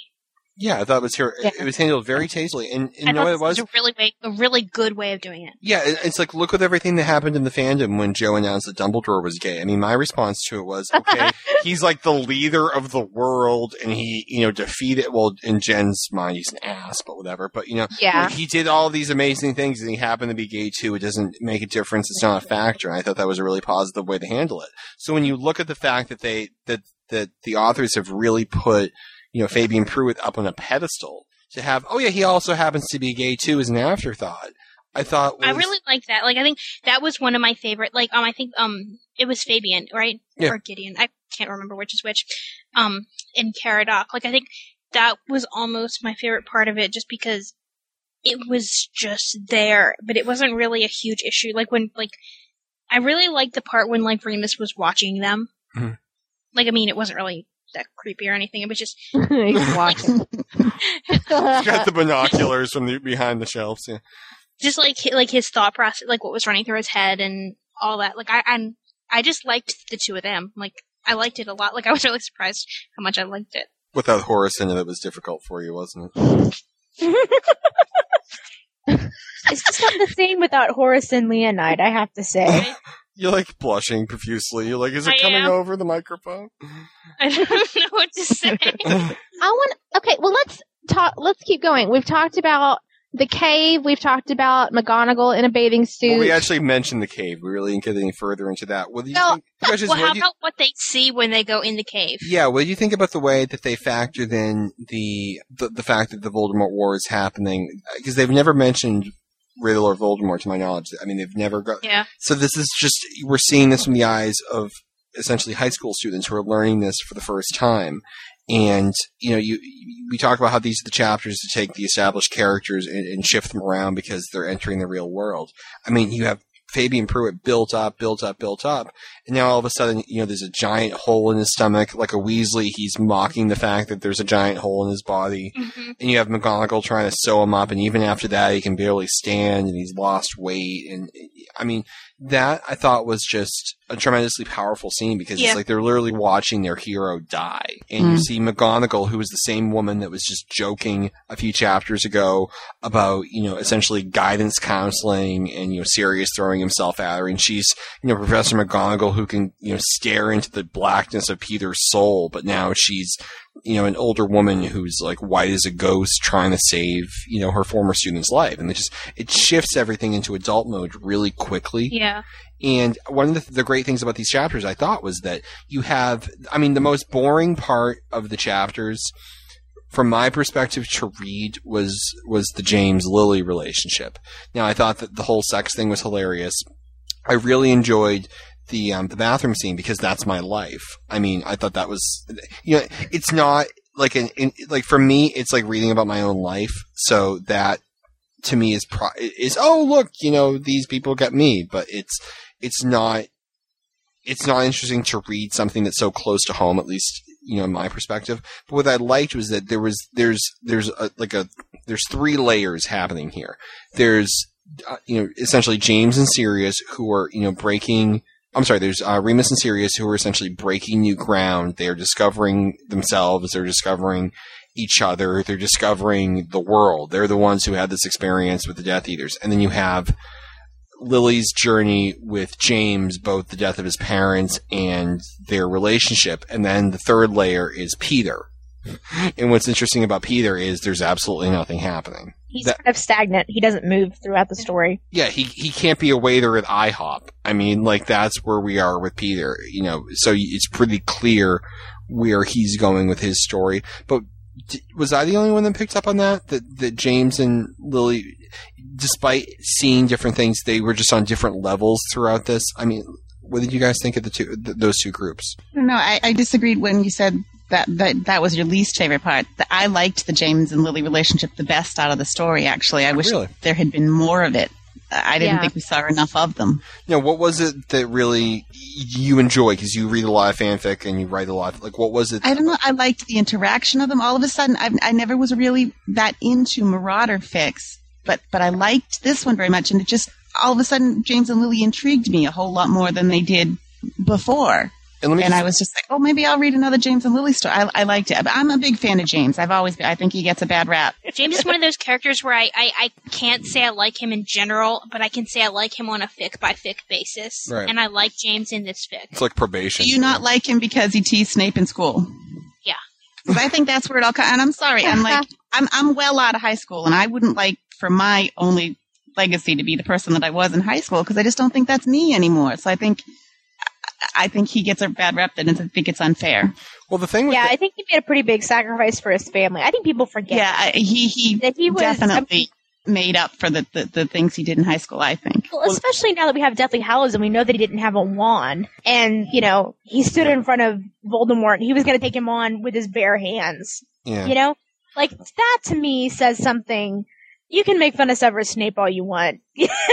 like that says something about your character. Yeah, and we'll know No. it is too. It's the, the thing that about James and Lily that you have to understand too. And I'll take this from the from a different perspective. Is that James and Lily are eternally 21 years old. You know, when when when you die, you're you're frozen in time at the age that you were in, and you don't take into account the fact that people change. So when you when if you're Snape, and I'm not excusing Snape because I, I I'm and I am pro James, but for sake of argument, when you, when you look at what happened there, you have James who w- was cruel to Snape, cruel to Snape, cruel to Snape, cruel to Snape, and then he did die, and he did die heroically, but he never got the chance to to demonstrate over the course of his life that he was not that person. So it's like from the perspective, if you knew someone who really, you know, was a bully in high school, and they graduated high school and then they you know went off to college and they got their life together and they got married they have kids and you know he's a stockbroker whatever he coaches little league he's a great guy it would be ridiculous ridiculous of you to look back and blame him for what he did when he was 13 but if But see, I don't. I think Snape is the only one that still sees him that way. It seems to me that the other canon characters, they all remember him, you know, as the Order member, the fighter for the Order, that died died for his family. I don't think he kept that reputation for anybody but Snape. No, I agree with that. No, I and agree with that. I mean, in fairness, though, Snape was probably the only one who was the subject of. Yeah, well, Snape was the one it affected most. I mean, like like Peter and well, not Peter, but you know, Sirius and Remus, they were his friends. They saw the good side. I guess what I'm saying is, if I knew someone who was a bully to me when I was in high school, and he was a bully to me freshman year, sophomore year, junior year, then senior year, and then I never saw that person again. Maybe the person died. Maybe I just never saw them again. I would always remember them by the impact they had on my life. And I'm, what I think is, I think that Snape is, while a person who did many heroic things, I think he was a very weak person in the way he let the world affect him. So I think Oh, yeah. he should have had, you know, the gravitas to say, you know what, even though he was a jerk to me, he did great things.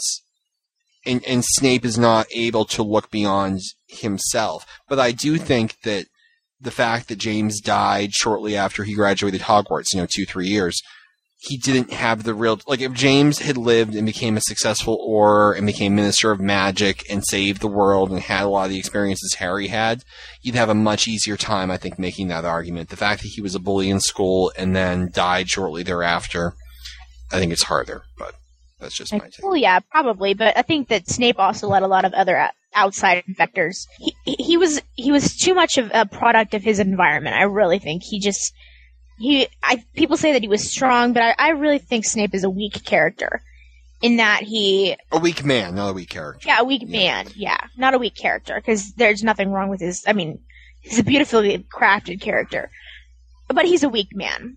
I think people mm-hmm. miss that a lot. They don't. I think they to call Snape a hero, what? It's kind of stretching. We're it a little talking. Wait, we're talking about the same Snape character, the one who like The one who torments little children, yeah. by. Well, okay. Well, besides that, um, but I think I don't think he's weak. As a Oh, I think person, he's weak. I think he's a tragedy, but I don't think he's a weak character. I well, no, I think like weak character implies No, not a weak character. a cra- He's- like a he's like a one fascinating character. He's a fascinating character. I mean, Well, this, no, no, no. I mean, like as a person. Like I don't even see him as a weak person. well, no, I said you, I don't either. You, I, I would definitely make the argument. I mean, here, and we don't want to get this into you know Snape cast because I think we all had this discussion many times. But re- real, real simply, you know, when you look at Snape, did he do many? When I say heroic things, he did very brave things that put him at great personal risk that he didn't have to do. And Right. he saw him. He did everything for Lily. He didn't do it for Lily's son, even though that's what Lily would have wanted. He did everything for Lily, if that makes any sense. The mm-hmm. fact that if if if it had been Harry, No, I don't think he did it for Lily. I think he did it for himself in guilt over Lily. If he was doing it for Lily, he would have helped her son because that's what Lily would have wanted. He did this for himself to get to get over the guilt he felt for what happened to Lily. Well, that, I think that's what I mean. I mean, he like it's essentially that he owed Lily one. He felt like he had he he needed to make up for what he had done to Lily. He needed to justify that. But in in, in, in doing one for Lily, he didn't take into account the fact what would Lily have truly wanted. You know what I mean? I saw what it, it was more of a like like you just said, it was more of you know his guilt over what he had done, and it was his desire to to make up for that and to do right by her. But he only kind of did it half-ass. He like if he had sat down and said what would she have truly wanted, I think he would have handled the situation quite differently. But Jen, I mean, I guess what we're saying is that based on that, based on the fact that he became like, let me ask you this: if he had never called Lily the Mudblood, if Lily had not died.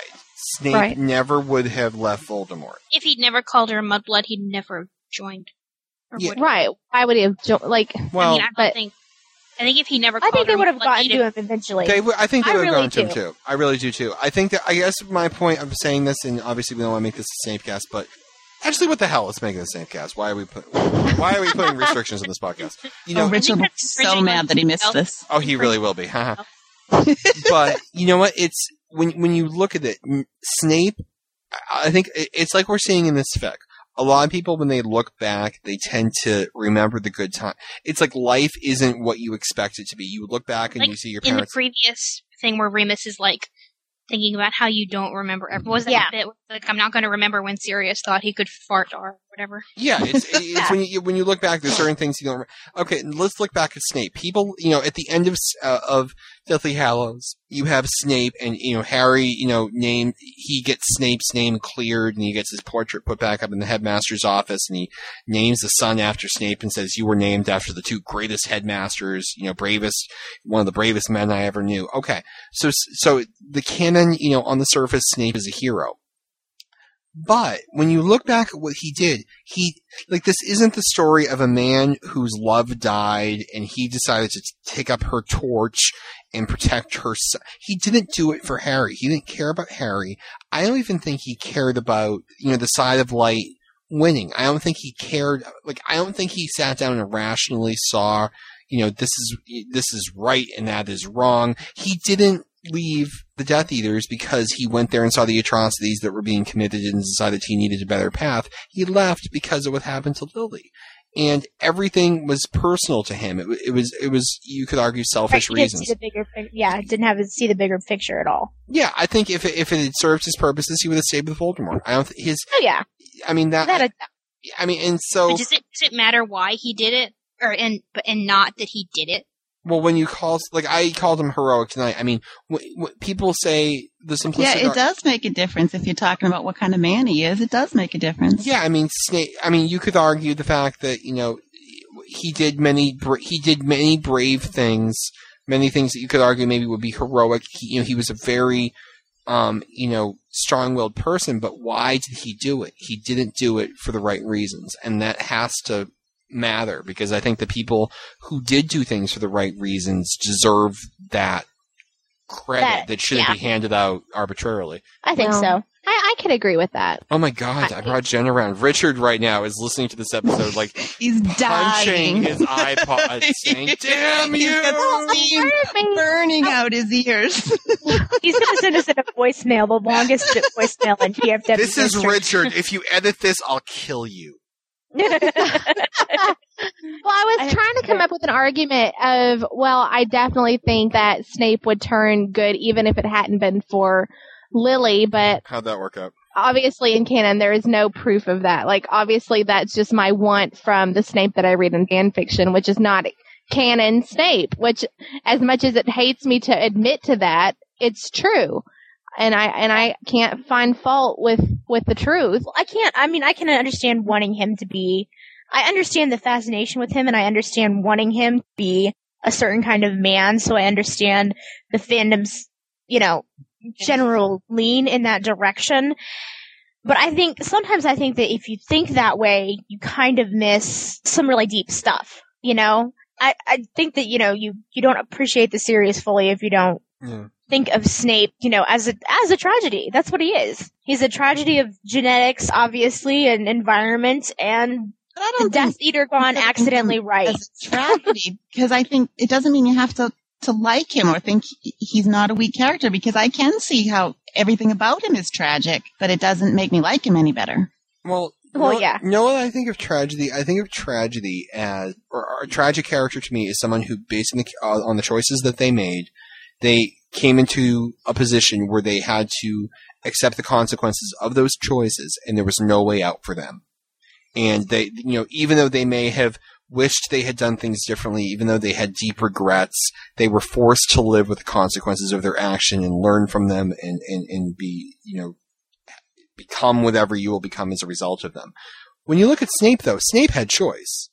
He always had choice, and he, ch- he the choices he made were incorrect. And yes, Lily did die, but he had a choice of what to do from that point forward. And you could mm-hmm. argue he still continued up until the end to make the selfish choice. Well, I mean, compare Snape to to even a literary character like Macbeth. I mean, he was a bad guy. He was a guy who did something wrong, and yet he's still considered a hero because Well, because he's a main because character. he had what? Because he's a main Because he character. happens to be a Well, no, character. no, because he had free will because he made the right choice at the end. But that doesn't mean in the in the same It way. doesn't negate everything that he did It, up to right, that just point. in his mentality, yeah, he was a liar Oh, yeah. um, his entire life. But so was Snape. But that doesn't mean that what Snape didn't do was good. It doesn't mean that he's not honorable. Well, it's not, but the difference though is that that Snape never did it for the right reasons. Snape, even up didn't make a noble choice in the end. He never- made a he made a selfish choice in the end. every choice he made was personally motivated. He was the focal point of every choice he made up until that final moment. And when you even look at, you know, the character Peter Pettigrew, let's assume this is everything for Shoebox to the canon, you know, is all universally canon. You know, Peter Pettigrew, you know, even though he was a person that, you know, had a very awkward childhood, a very awkward, you know, adolescence, he was still a person who made terrible choices and even till the end never redeemed himself for that choice. I mean, you've read fanfic out there where at the last minute Pettigrew says, I can't do this anymore, and he takes the Avada Kedavra for Harry, or he does, you know, in James's name, does something, you know, to try and make up for that terrible mistake he made. I mean, I just don't think that you see any redemption for, for both Snape or for uh, Peter Pettigrew. So th- and that's just, and you know, I think about that a lot because as I read through Shoebox, I think to myself, where are these characters going to end up if we consider this canon? You know, James, you know, is is going to be the first to go. Th- this whole cast of this story, they're all going to die. Yeah, they're all going to die, and it's like I'm just cognizant of that because it's like I know where they're going to end up, and it's you see the choices they're making now, and will they regret them, and will they not? And on some level, it gives you hope because when you look at James, you have a character who's living life for the fullest. I mean, his parents are killed by Death Eaters, and he's still living. He's still out there with Lily in the bathroom debating who gets to use the sink and who has to spit in the toilet. I mean, that he's living his life, and there's there's something to be said for that. Point being that Snape, uh, J- James is a little bit more of a heroic character than Snape. Were we all agreed? Oh, I think we can agree on Oh, that yeah. one. Yeah. I, I agree. Yeah, he wasn't a saint, but but who is? And well, yeah, uh, n- nobody except saints. Me. anyway, All right, I think we need to give Jen what she's been wanting for. I'm going to jump right ahead, Jen. I'm cutting through your chronological listing here. Okay. Let's talk about the kiss. Wait, which kiss? No, I thought Jen wanted to talk about the. Yeah, I'm all about the funeral. like, I don't Jen's big All right, let's back up here. Let's talk about the funeral. yay! funeral. Why No, you can't. You can't say yay on these. I know. I was like, I said that, and I was like, Yeah, that uh, didn't come out right, Jen. The funeral, yay. Mike's like, I can edit this to make her look like such a jerk. Let's move this over. Well, No, I Mike, think. Mike loves me. He would make me look like a jerk. Well, I'm not sure. I think in someone who's had some who, who's lost someone, Mhm. I think that these are very typical. I think it's good to read these because I think it helps put into words sort of the the non feelings that you can't quite put your finger on that you're feeling. I think one of the first one of the first things that really shot that I really liked is even it's not even at the funeral hasn't even started. It's right when James figures out what's going on. He doesn't say anything. She wants to make fun of him because she thinks they've been caught by the teacher. Right. And and I liked that she just goes up to him and and I love this sentence. She will always remember that he doesn't cry. Like I think that says a Reminds me of lot. Harry there, doesn't it? Exactly. It is so very much like Harry. And and yet at the same time it's so much worse because he doesn't cry. Yeah. Isn't it? I mean, Sniff, sniffles waste. The, the the way I can judge a good fic is if it makes me cry for the second time when I read it, and it still did. So I was like, yeah. that's good stuff. Well, like I'm But you know, excited. like it. Well, I think about that, and you think about when when the really horrible things happen to you. I mean, at at first I thought, oh well, he, you know, he's in shock, or he it hasn't sunk in yet. But I honestly think his character is such where he he it's so much worse for him, and he won't cry. Well, it was so sudden. I mean, that Right. the, the thing when you think of grief, like I like I lost my father, and the thing about that for me was that it, we knew it was happening. It was it was a very gradual process, so there was no shock of it.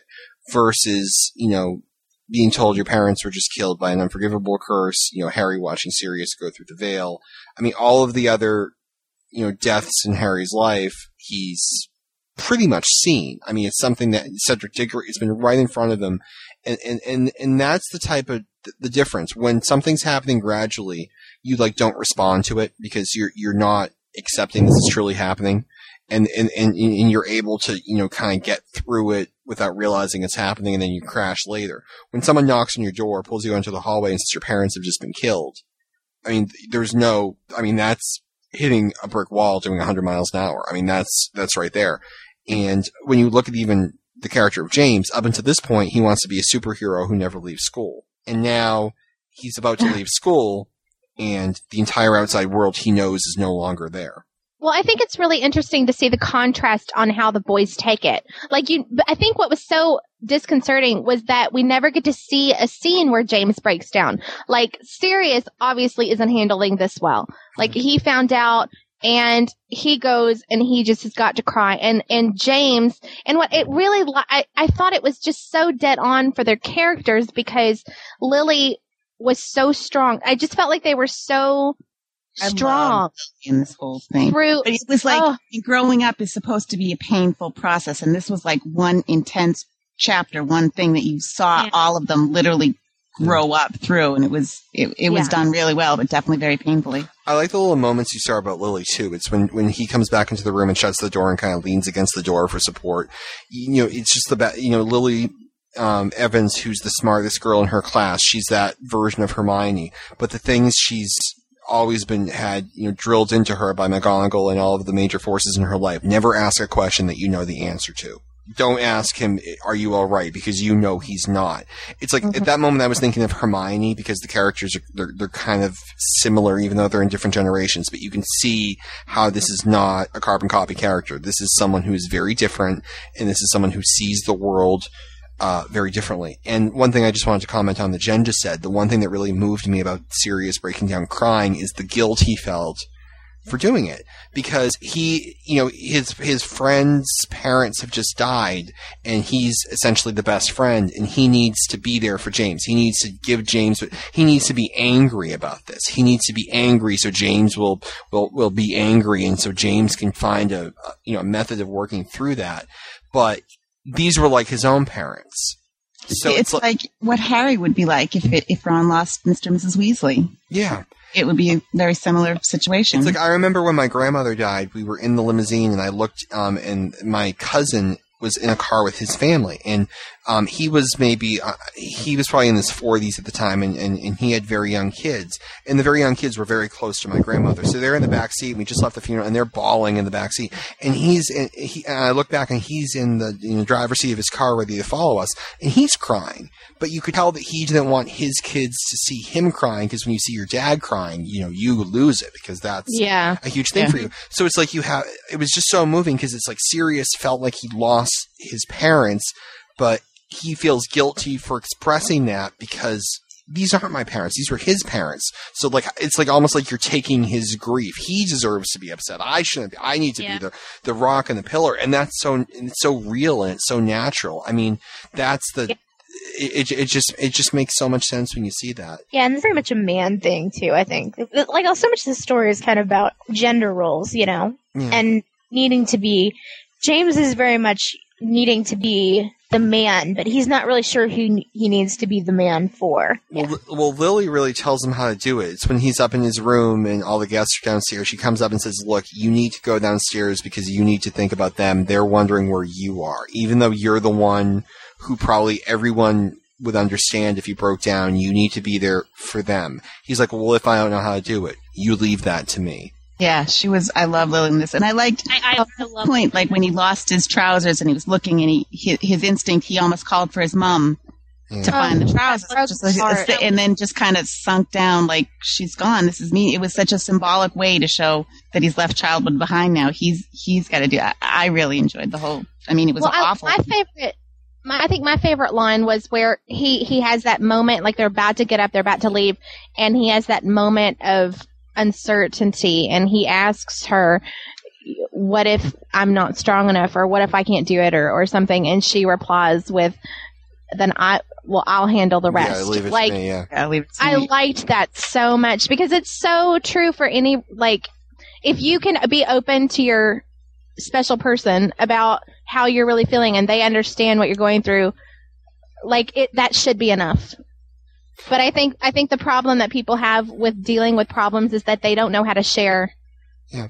Well, that's. I, I'm glad you just said that because, like, we've all read dozens and dozens of fan fictions. I mean, and, we've, and ma- I think everyone here but me writes them. It's you know you read you read through like the same themes over and over again. You read through the Ron is an ass until he you know gets put in his place by Ginny stories. You get put in the you know Harry decides he's going to defeat Voldemort by himself until his friends convince him they love him. Story. I mean, you you read the same thing over and over and over and over again, looking for different angles on it. I mean, think of the, the entire theme of mo- uh, of you know Hogwarts era canon era fan fiction or, or canon itself is that Harry is stronger with his friends than without. And you have a very small group. You almost have like a trinity. You have Harry at the top and you have Ron and Hermione at the bottom. And each of them brings out different parts in Harry and each of them brings out different parts of each other. So they work as a very strong, cohesive group. But that's always the challenge to convince the person at the top that the other two people are there for him. Because you really don't see Harry open to that suggestion at all. And he's to the point where you just want to slap him because he's so close minded to it just because of the way he grew up that he just, he didn't have that perspective. So when you go back and you read the Marauder era fic, you have a much larger group. There's five people in the group. Each of them plays some type of role, you know, even Peter. Mm-hmm. And w- when, when you look at that, you know, to have, you know, at the, you know, you would expect if this were Harry and he just saw two people close to him die, Harry would be grief stricken for the next 50 chapters Yeah. and he'd be inconsolable. So the fact that Peter, two chapters later, you know, is in a room and Lily's peeing and he's in the room he's like, life is wonderful. I mean, that's not something you would expect from Harry. So to see them say, we need each other. And I, and I, I can't remember what character said it, but you know what? We could go through this and lie to ourselves and tell ourselves that we can get each other. I think it was, uh, Lily to, to Remus.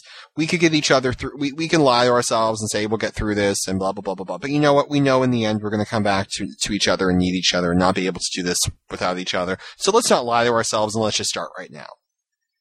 Right. Like yeah. that, like how refreshing is that?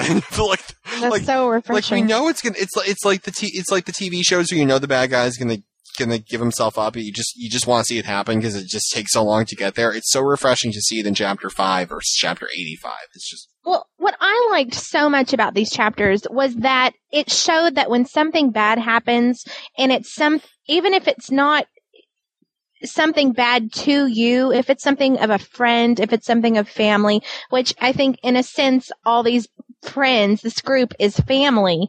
When something, they, everyone is affected. And I like that they have Lily confess to Remus that she doesn't know what to do and she is just trying her best and she's hoping that it's enough and she's sh you know she needs someone to talk to about her feelings. Mm-hmm. And Remus recognizes that Sirius doesn't have anybody and he makes like I like the comparison he makes that well James has Lily. Lily's taking care of James somebody has to take care of Sirius and I'm going to be that person. Like he's mature enough to see that there is more people broken up about this than just James, which is sad because I feel like it takes away some of the angst that James has alone, but also it's a good thing because I think when something bad happens, it's always hard to recognize who is going to be hurt and who actually needs the help also. Like I think there's shared hurt sometimes. Yeah, and the other thing too is when you have um, that talk with with uh, Remus and with Lily, you have Lily essentially, you know, there, you you sense there's like an awkward pause or a pregnant pause, and Lily says, you know, I wonder when it's going to be one of us, when it's going to be a you know a student or a younger person who is killed, and you can it- And it's like going to be them. I know. and you know it's going to be them, but you know what? Um, it- It's like if you're ta- if you're say you're standing with a close friend of yours, and all of a sudden you say something like, "Oh, global warming, huh?" And all of a sudden they start rattling off facts about you know climate change and you know what's going to happen to, to the penguin, and all of a sudden you're like, "Oh my god, this person is obsessed with this. Like this person has given this a great deal of thought before I got here," and it's like you get the sense that Remus is standing there, and Remus never thought that. Remus, Remus's mind never went there. So when all of a sudden you have, you know, Lily, who is, you know, the girl who kissed you on the stairs, someone who you have a lot in common with, um, you know, just all of a sudden say, I'm so scared that, he, like, I don't know what to do, Remus. I don't know, like, I'm worried about what's going to happen. And, uh, you know, when is it going to be a student there? And I'm worried all the time and blah, blah, blah, blah, blah. And you have Remus going there like, oh, um, I never thought of that. Um, so, like, you, you can just tell it was an area that he had not gone to. Cause Which is weird because he's the most mature one. Like all of them are having to grow up like really quick. and I don't, I, Wasn't it so like Remus too to be the one to notice that James' pants were too short, James' trousers were too I short? know, Yeah. I know. He's It's grown just a lot. so typically really quickly. Remus. He's the kid who like licks his thumb and walks over and gets the food off the corner of your mouth without you even noticing it. He's the mom of the group. But no, I disagree with th- that, Jen, because I think like, well, i- it's honest opinion. I mean, I, I I said it last week. I don't think that Remus is the most mature person in the group because, like, like for example, like look at everything. Well, in certain ways. Yeah. Socially, I agree that he's not. Like Remus is like like for example, look at Remus when he goes to McGonagall. Like you know, is this a good career field for me? Ask Professor McGonagall. Like Remus is like is like the He's Hermione. like responsible, but he like can't, eh, he's like Hermione. Like he's responsible, but he But can't he's really emotionally think stunted. Yeah, he's He- not mature. yeah, he works well in the system. He knows, okay, dad does this, mom does this, I do this, I will do it very well, But blah. But life is hard and life Well- is, you know, all of a sudden, you know, your, your parents were killed. All of a sudden you're, you're, you know, out on your own and you have your own apartment and you have no money and you have to learn to deal. I mean, life is adapting and life is knowing when rules don't work anymore. I think the thing with Remus is that he's had, you know, the werewolf problem, I'll call it when you look at his life, he has two loving parents. They didn't have a lot of money, but he's had two loving parents, and he's been relatively happy, and he's had his own area. You know, he's very responsible, but responsible doesn't always equal maturity. Well, no, but I disagree with that because I think what Remus has is what I consider maturity is the ability to think logically, the ability to step back from a situation and see all all the things that could happen and potential consequences for those actions and choosing wisely or trying to choose the best that he can. I think that is a sense of maturity, which I think that Remus has, Well- opposed to like Sirius, who's rash and abrupt about all his decisions. But the thing is, is not, Yeah. you know what? It's book smart versus street smarts. Mm-hmm. Remus is incredibly logical and he's very, he has a lot of book smart. But the ability to know what works and what doesn't in the real world and what's happening, Remus, like I said, works really well in the system. If he wants to judge a good career, he asks Professor McGonagall because you, you're supposed to ask your teacher. Whereas I think someone like Sirius would say, I know that's not for me. I, I don't care what McGonagall says. That is not for me. So I think that when you, when you look at, you know, real world experience, like for example, when, uh, Sirius gets the money, and you know Remus's first reaction, well, how much money is there? Because it's it's Yeah. it's, it's conversation. Like there's things that you know you don't say to a person when they're in the. It's so that's my. I think Remus needs to understand the world more, and I think that once you know, you know, the, the dark day comes when when Lily and James are killed. I think that's the moments where Remus when Remus will get it, and that's the transitionary day, and that's the epic in his life. That's the day where everything's going to happen. What did y'all think of the scene where Sirius comes to James and they're they're downstairs now and Sirius says, "I'm leaving in 15 minutes if you want to." And James is like, "Well, no, I can't." And Sirius is like, "Well, I'm going to stay." But he, like it's such an emotional scene. Like it just didn't dawn on me before and as soon as we have the spotlight on on Sirius a bit, the depth of how much he's affected really sinks in. I would not say that any one of them is the most mature. I No, would they say all that there have are- different moments of maturity. Most um, after this, I think, after the deaths of James' parents, he takes the, the lead, though. Oh well, he's always been the leader. If you're like, if you're defining maturity as somebody who leads, then James is definitely the most mature. But I think you know they function very well as a group, and they all understand their roles. You have the, you can make the argument that Sirius had to leave home. I mean, he's mature in that way. James lost his parents, so he's on his own, and he's mature in that way. Remus, he's a werewolf, so he's mature in that way. I don't know. I would I wouldn't say that any one of them is any more mature than the you like other one the thing with Remus um not being like totally mature is that he missed the big picture, like where he never thought that it could Right, be a he missed the big one picture. day. Like Remus can Well, be like think mature about like the little things, Mhm. like school things, but then when it's like when it's real life situations. like he's Lily, not like good. Lil, he, like he honestly never thought about that before. Like R- Lily totally threw him for a loop there. But that that's more just innocence than, than a lack of maturity, I think, though. Well, or not anticipating. Yeah, I would say innocence versus maturity. Good point, Melinda.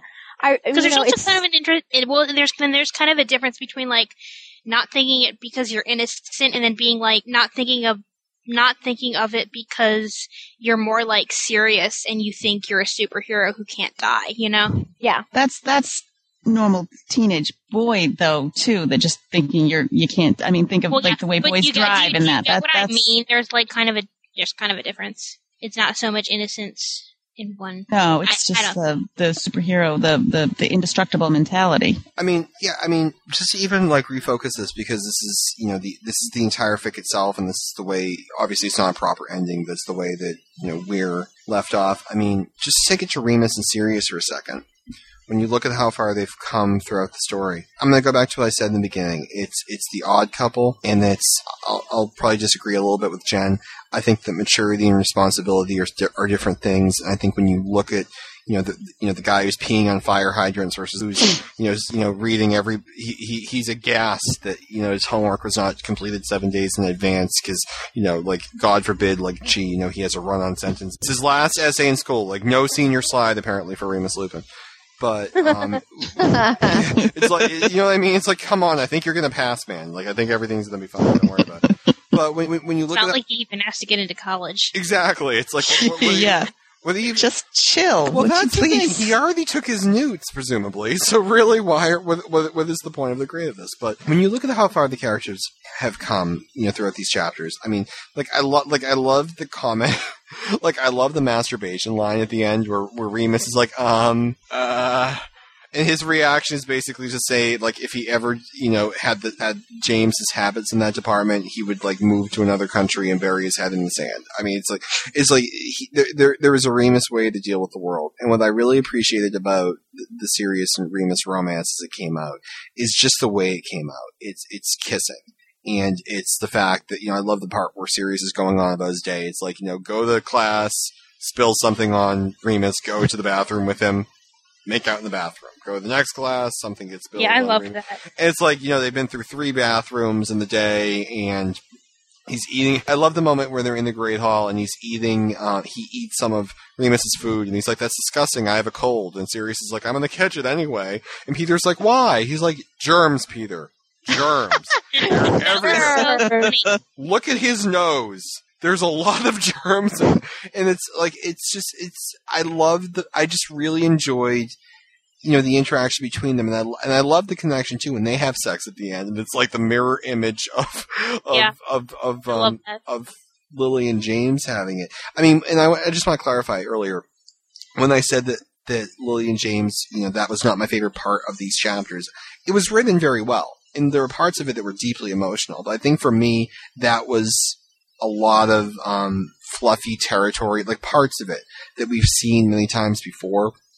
But I really thought that it was the interaction between Remus and between Sirius, whether it's Remus, you know, charging down to the Prewett brother to ask his opinion of the closet, to you know trying to coordinate. You you know, they're making out against the fat lady, and it's like for a moment I realized you were not the only one in the universe. I tried to convince Sirius, I was unsuccessful. There was one line back with that with with James and Lily that I thought was the best when when um when James went to Sirius the next day that that he was all upset.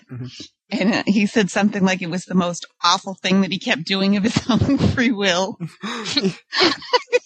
I got such a kick out of that one. that was.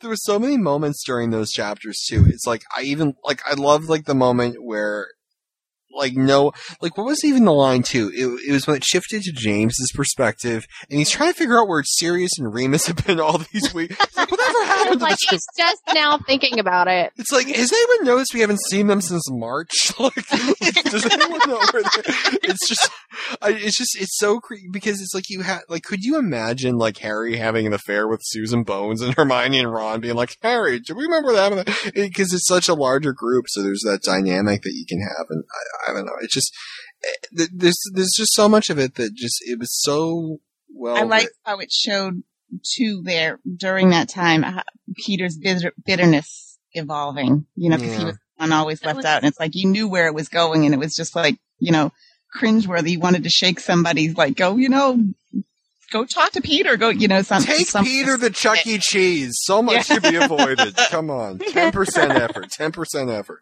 But no, it's like, well, it's even like, well, there was some. I'm, I'm, I'm struggling to keep it all together in my mind. There was a moment with Peter when he was all by himself, and he thinks to himself, like, it's like when he's alone. He, I think that was at the beach. it was at the beach when he's alone. He he ha- he feels very vulnerable because because because they're not there. He he goes Because when he's alone, he remembers how much better not being alone is. Yeah. And when he's with them, he feels great. And, when, and think about that for a second. When he's with them, he's obviously not a cohesive part of the group. He's obviously mocked quite frequently. He's obviously a fifth wheel to a great extent, but that's when he feels his best. So you can tell that it's like it's it's like someone who doesn't have a lot. So the best of what they have may not mean much, but it's the best they have. So you can really see that if Peter gets a better offer, quote unquote, he's Yeah, gonna be he's gonna take it. he's gonna hmm. get easy a pluck out of there because th- there's nothing for him. And you know what? Like we say, oh, they should treat him better, or they should say, oh, you know, it's all the Marauders' fault. But when you think about it, look at look at Peter. Look at you know, look at look at real life. How many times have you had friends who like? And that's the I think the fallacy in life is that you know, in in in, in the books show a very ideal version where the friends that you have on your first day of Hogwarts are your friends 25 years later. Sometimes that happens. A lot of time it doesn't.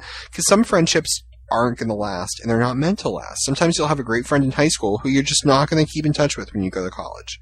Or mm-hmm. you're going to have a friend that is a great friend to you until you reach a certain point, maybe when you get when you get married, that that person just isn't capable. That you just have nothing in common with them anymore. So that's natural, and it's even the moment where they're all getting ready to graduate and they're getting ready to turn over, you know, the Marauders map and everything to the next generation of Marauders, and you know. There's that finality of it that things won't be quite the same again. They've li- and that's the one thing that you you don't um really think of when you think of Hogwarts. Like when you go off to school, like she, you know, is doing this. When you go off, you go off to, uh, freshman year, you're in a dorm with the girl Right. from Japan who hasn't washed her sheets all year, who you never speak to, and she just walks around with a can of Raid, and she's kind of weird. Okay, that's freshman year. Okay, sophomore year, you make it your goal in life. Finally moved into an apartment Yeah. away from said.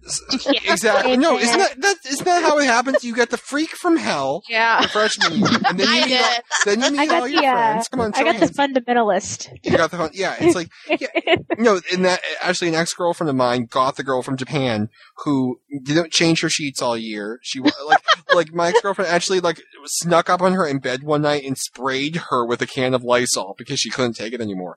And the and the girl turned out to I think she turned out to be a porn star. It was the weirdest story you've ever.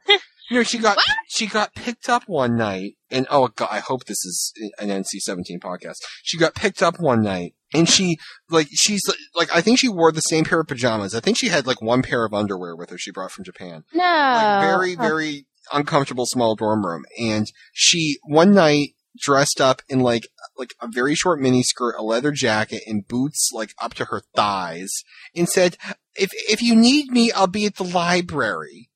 Got picked up in a limousine full of men and didn't come back for three days. So I mean, there's there's a great like so freshman year you get the roommate from hell, and you spend the second part of your freshman year avoiding that roommate. Sophomore year you room with all of the friends that you had freshman year that you spent time with trying to avoid your crazy roommate. Junior year you get an apartment with some of these people in senior year, you just basically have no idea what's going on because you're checking out because you're about to graduate college and you're having a panic attack. Like I, w- I was just thinking, like if I still had a roommate, like what she would think of me sitting here podcasting. She's talking to people, but I don't hear their voices. I don't think they're really there. That's probably what she'd think. Because I think she thought I was such a nutcase. Were you writing Horace Slughorn smut at the time? Because I have to tell you, within our group, you're completely normal, but outsiders look down on. Well, not Melinda. They, they, like Melinda's in line at CVS, and the woman in front of her is talking about her, not knowing it's her. But I mean, like, Yeah, I think that is so funny. That, That was is the cool. greatest that thing. was so cool. I would have been like, "Well, hi, I'm Melinda Leo." no, I just stood there like a deer caught in the headlights. No, can I just tell you the day I was talking to Melinda and she told me something funny that Leo had said that day? I'm like, Leo. Leo's her husband. Her name's Melinda. Hers, I get it now. Like that Are you my. serious? Really? Yeah, it, it took me a while to get it too. How, like, how would that? Well, she. It was the first time she called her I husband didn't by his name. that. Oh, I thought you were saying you dumbass. It took you that long to figure it out. No, I didn't. Oh, now I'm the dumbass. I didn't know that. it, took, it took me a while to get it too. I thought I like thought Leo was her last name or something. I just thought it was a cool twist on Melinda. I was like, I want to add. Like I thought it was just her pen name that she was just like. I don't know. Okay, All right. We'll close out here. Is there anything that we haven't like? There's a ton we probably haven't talked about, but is there anything that you definitely don't want to let go before, like that you have to talk? I can't let go of the characters. I love them. I, I, the one there was, I, I loved this fic. This, I, I think the whole scene with the funeral there, I think is one of my favorite in all the fanfic that I've read. I really, really liked it. But the one thing that did bug me is the, there's too much muggle stuff in the wizarding world. Yeah. Did, did, did- like, like they went through a whole thing with Mary Ann and Ginger. It's like wizards don't even watch TV. How do they all know who Mary Ann and Ginger are? That, that I gotta say that that bugged me throughout the fic, and well, yeah, but I think Ahab and, and Moby Dick, I think they would have a Mr. story of their own that's, you know, the, the, the sea monster. So, I I mean, they wouldn't, they wouldn't know what those classics are. Yeah, it's like Mr. Darcy and uh, whatever the hell her name is. I can't believe like the, the thing with me, like part of the fun is making stuff up. Well, but but you have to understand when they first wrote this fic, like I've read their live journal or whatever, and like one of the things that they wanted to do was insert more Muggle things into the magical world in the seventies, and and that's why I think it's in there. Like it was it's done on purpose. It's not done because they're I guess I mean it's that doesn't make it any better. Yeah, it still Still bugs like me. kind of like plaid. No offense, P.S. Well, I think I think it was what I almost think it's detrimental to a fic like this because they're trying. I think they were doing it to overly emphasize the generation Yeah. that that they're in, and there's not a lot that we have from magical seventies to associate with that. And I think they they might have gone overboard a bit, but I, I see it um, justified. Maybe it's just like like the reaction that I usually get when I see that. It's like it's because the author is like putting in stuff that they like, and, Right. You know what I mean, and like just trying to show. I mean, I don't really know how to put it. Just like having the characters like something that they like. So maybe like that's just how it usually is. And even though this is kind of different, I still don't like it. Well, Remus But even, afro. there's even a lot of stuff that's not just 70s, like the names of, of music and books and, and like Lily took the Hippocratic Oath. Somehow that there would be a wizarding version of that, that it wouldn't, it wouldn't be the same. That's you know it was. I got even the sense too that Lily was trained. This is even my fault. When I read that, I was probably I probably wasn't reading into it enough. I got the sense that she was training in both the Muggle world and the Wizarding world, which obviously wouldn't happen. So I I, I think when I saw Hippocratic Oath, my mind just kind of went there. Maybe she Yeah. chose to take the Hippocratic Oath because she was Muggle born and she wanted to have something that was like meaningful to her. Maybe. I mean, that's that's the thing too. Whenever I think of Lily, I always think of Muggle World. I always see that as like her firm, not like Harry who immerses himself in the Wizarding world because he has nothing in the Mu- Muggle world. I mean, Lily Yeah. for I think, I mean, if, if, if you're normal Muggle born, like, I mean, well, Harry's not even Muggle born, but I think you know what I mean. yeah, like, Like- Lily like- has a crazy sister, but other than that, I mean, Like, you really can't leave it. Like, for Lily and Hermione and other people. Well, well, no, even within canon, I mean, you have Lily, whose parents were pleased that she was a witch. They were obviously very open to it. You have the crazy sister, but I mean, you have a home, you have you know, a- a place. I mean, you have that resource to go to. like think about it in your life. I mean, like, what would happen if like you had to like leave, like not just your like home and your family, but like your the whole world. Like, Yeah, you bring some of it with you. yeah, Well, that's the way you just you distinguish yourself in the group. If you enter, if you're a Muggle born and you enter a group, then you know everyone else has all the in jokes and everyone else knows everything that's happening, and you're new. So you, it's like being a foreign exchange student. You have no idea what in the world is going on, but you bring your own culture with you. Is that's the way that you I think that's a lot has a lot to do with why they're 11 when they come. They're still young enough, Yeah. really, that, that they, and then they spend 10 months in the wizarding world themselves. I bet you it doesn't take long for them to feel more like outcasts when they go back into their own world. Yeah, I think they probably bring. I mean, I know people like me. Like uh, you tend to whatever environment you're in, you tend to bring in a little bit of of your home environment. I think the the issue I would agree, what I would agree with you with is you know Sirius is a black. He he's he's not a muggle. He's not a muggle born. He's from the wizarding world. So any interaction he has with the wizarding world is firmly by choice. Now I could actually kind of see it based on the fact that he would probably want to be as different from his family as possible. So he would immerse himself in the muggle world just to piss off his parents. So Yeah, well, even in canon, he had pictures from Muggle magazines on his wall. that's true So- too. That's true. Hmm. Well, it's just like I still don't like it, but I will accept it because there's no Bowden. Yeah, I'll, I'll- I'll go with it to keep things moving on, but I'm not real happy about it. that's fine. That's fine. That's totally cool.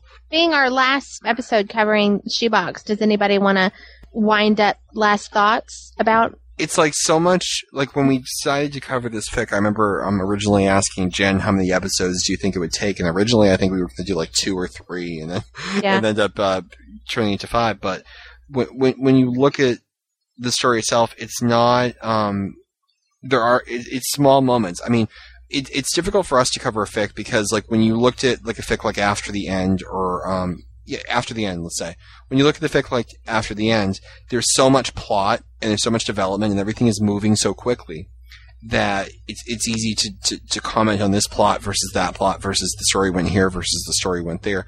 When you get into slower moving stories like You're Like None Other or like Shoebox that are more emotionally driven and less event driven, it, it's interesting because you, you don't want to sit there and, and repeat to yourself, oh, I love this, I love this, I love this, but you have to because there's just so many great moments in it you can not really move a great deal in plot, but you can just have so many, you know, great insights into a particular character. I think looking back on the whole thing, I think that Shoebox convinced me that the Marauders era can be an amazing time that does not have to be a carbon copy of of the trio. It does not have to you know, be a totally boring. You don't have to have Gary Oldman pretending to be a 15 year old kid. You can show these characters differently. You can create a time that everything that you've seen later has more impact because of what happened there. I mean, I think, I think the fic is just amazing. I think it is hilarious. I think I nearly crashed my car six times during the course of these podcasts. I, I just think it's an amazing story and and just even what we were talking about tonight, the Remus and Sirius relationship, I think was was my first slash uh, pairing I've ever read, and it was done so well because the fact that it was a slash pairing didn't mean a thing. It was these two characters and why they needed each other and what they brought to the table with each other, and it it was very it, it didn't feel forced. It felt very great and, and it felt very real. And I was just I was very impressed, uh, start to finish, with this fic, especially um, I know it's not finished, but especially what you saw done with Peter Pettigrew. I thought he was handled extremely well. I really am glad you think that because obviously it's kind of it's hard for me to like look at all the fan fiction I've read and try to pick a favorite because I'm so hard to please and my taste is so narrow. But I think this might be my favorite. Really? I mean, it's so so uncertain. I mean, Yeah. because but then again, I say like if this isn't what is, but Yeah. I mean, because there's really so little that I actually like. The- the- you, you know, when you write your own, it's not a creative exercise. You actually just need to put some fics out there that are in your category. That's like That's actually. Very That's actually very, very true. Um, I actually, when I sat down to write my main WIP, it's because I wanted to write something that I would actually like to read. But, um, Like- yeah, I guess, um, kind of just echoing what Ryan said. I mean, Ryan was talking about how this is his first past fic, his first slash fic. I mean, slash in the past. That's basically me in a nutshell. so, um, my so-called life. unless somebody can find me a better fic, this is my favorite fic of all time. Wow. It's, it's so it's so it's it's it's just Like, there's just like parts like whenever I think about a part of it, like I just want to go read it again. So I guess that's a good thing. Yeah, yeah. this was I, I'd never There's even so heard many of layers; this it's hard to talk about. Yeah, th- that's. I think that's the problem I'm having. I think that we originally thought this would be a story that we would cover and we we'd laugh for a few weeks and then just move past it. But there's so much that we're all sitting here like, where do we even start? And it's like you don't want to just have the conversation. Well, I love this part. Well, I love this part. Uh, Well, I love this part. Well, it's it's it's what you want to talk about because it's Yeah, because I mean, it, this that's is kind of I, I yeah. kind of like that it's that way because it's almost like I mean the shoebox project. It's like pulling things out of the shoebox. Oh, look! Remember this? I like this. Oh, look at this. I like. It's, Yeah. That's exactly how we started talking So- about it. That is so like it's kind of it's so different from covering like another fic like after the end. I'll just use Ryan's example and assume that I'm right. Where it's like you go through it and you be like, this is what happened, and it's like you're like summarizing a baseball game on the eleven o'clock news. Yeah, you know? yeah. Like a lot of the stories I read, like if you look at like like a Lord of the Rings story, or like in my case, like a Babylon Five story, or like like if someone asked me to describe the plot line to Babylon Five in one sentence, I really couldn't do it because there's so much and it's so complicated. But like if you were to look at it after the end, Jen and Melinda will agree. You know, there's there's 57 different plot lines intertwined. It's very difficult to, to describe the story. I mean, the Shoebox Project is it's a Marauder story that includes Sirius's near killing of Snape, you know, before Lupin, and involves the death of James's parents. I mean, like they're like what are the main plot? Like, there's not a lot that happens in the story, but a lot does. it's one thing to be able to like go through and like go through the chapters that you are going to cover and think well this is what i want to talk about this is what i want to talk about because like they are the here are the big plot points Yeah. but with this it's like it's basically just picking out the moments that you liked the best and then when you get off recording i'm sure every week everyone had several moments that they wish they had remembered to talk about Yeah, you and know we take notes. I mean, it's like there's, Yeah. I mean, like like we're like we're very organized. I mean, Lady Chi tonight worked herself into such a frenzy she collapsed on her keyboard. Like we from, we we wish you well, Chi. We hope you'll have you'll. uh, we hope you're back. okay. We hope you're alive. Basically, we're still podcasting. We're like, we'll check on her later. Sure Well, she's I think what I liked most about this fic is when I originally stumbled across it. I can't even tell you how I did it. I don't even I don't even know how I figured out how to find this fic. But when I stumbled across it and started reading, I was just so blown away. It was just so different from, and I'm not just saying a couple of fics that I'd read. I'd read five years worth of fics, hmm. you know, and, and, and it gets repetitious. Hmm. And this was something so different and so original and so I think it was just so witty. And I I I love reading that kind of humor and that mm-hmm. they could capture it so well. They had some great lines in this whole thing. I mean they're brilliant. Well, it was written like an episode of the of Gilmore Girls or West Wing. It's that fast paced dialogue that you're like, did they just say what I think they? By the time you're thinking that, they move. It's moved on. Yeah, and someone asked me earlier. I think I've actually enjoyed the story more when I've had my computer read it to me because sometimes when I read, I slow the pace down. When like, Yeah. and so picture a computer that reads it and they all the words sound right, so you can tell what it's saying. It's reading it at a steady pace all the way through. Well, I think that's a good point. Like of all the fics that I would want to do audio dramas of, this would be one that would be so fun to do with different characters because it really feels like like I can't exactly picture visualizing it like a movie, but hearing it with different character with different actors, Hmm. The, But the dialogue so much of the good prose like i think part of the strength of this you'd fic- have to keep a narrator. well, um, yeah well But I think. I think some of the humor comes by how you read certain lines. yeah And I remember reading a line and thinking it was funny and going back and reading it again and it was even funnier because I understood it there are better. parts that i have actually read out loud to myself just because i like them so much Yeah. Who's picturing Jen reading and laughing and then reading again and laughing at her own joke? I, yeah. Yeah. Sorry, I do that.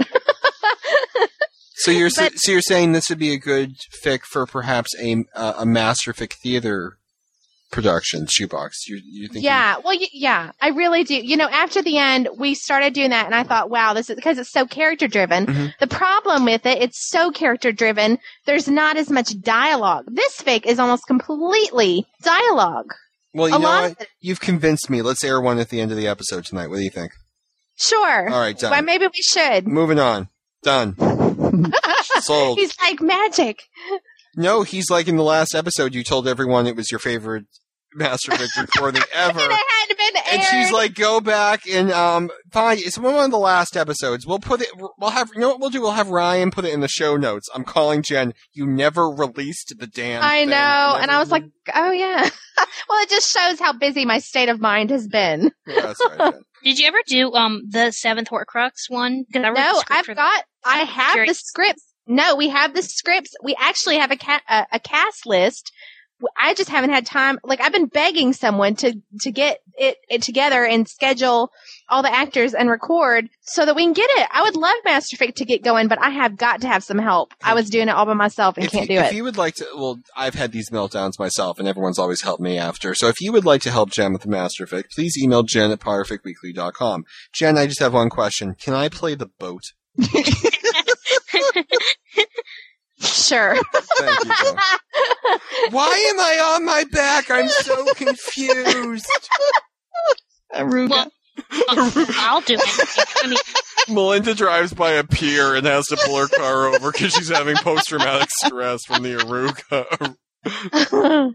Jen's like, I'm so embarrassed. no, I think I'm finally crashing. Right. Ten forty-five. It's my bedtime. All right, we are going to be getting out of here, so we just want to say um, we hope you've enjoyed the Shoebox Project. For God knows what reason, some people listen to the podcast without reading the fic. if you think we've been halfway entertaining, you obviously have a very low threshold for entertainment. But we do recommend you read the Shoebox Project anyway. Go And- read it. Hey, we stayed on don't know how topic a can't. lot tonight, I think. Well, except for that hour. Except for the No, I hour saw- on well, Snape for their evil. Each hour hour of on silence. topic. We stayed there. Jen, she tries to kill herself by taking the Tylenol PM. in the hey, at least we didn't take a geography quiz. that was unfortunate. I do apologize for the It's in the middle, quiz. right? All right. So we will be back. Uh, Potterfic Weekly will be back with our season finale episode, which will be the best moments of Pufwa Year One. This is actually going to be our best episode. It's going to be all the best moments in like one. I can't wait. So we will be back with our season finale episode, and uh, we will be then jump-starting Potterfic Weekly season two. If you think this was us at our best, you have no idea how worse it's going to get. But uh, we will be starting with uh, someone help me with the author, Naked Quidditch Match by Anya, Anya. how do you spell that? A N Y A. Okay, this is this is like thank you, headmaster. This is like everyone uses that.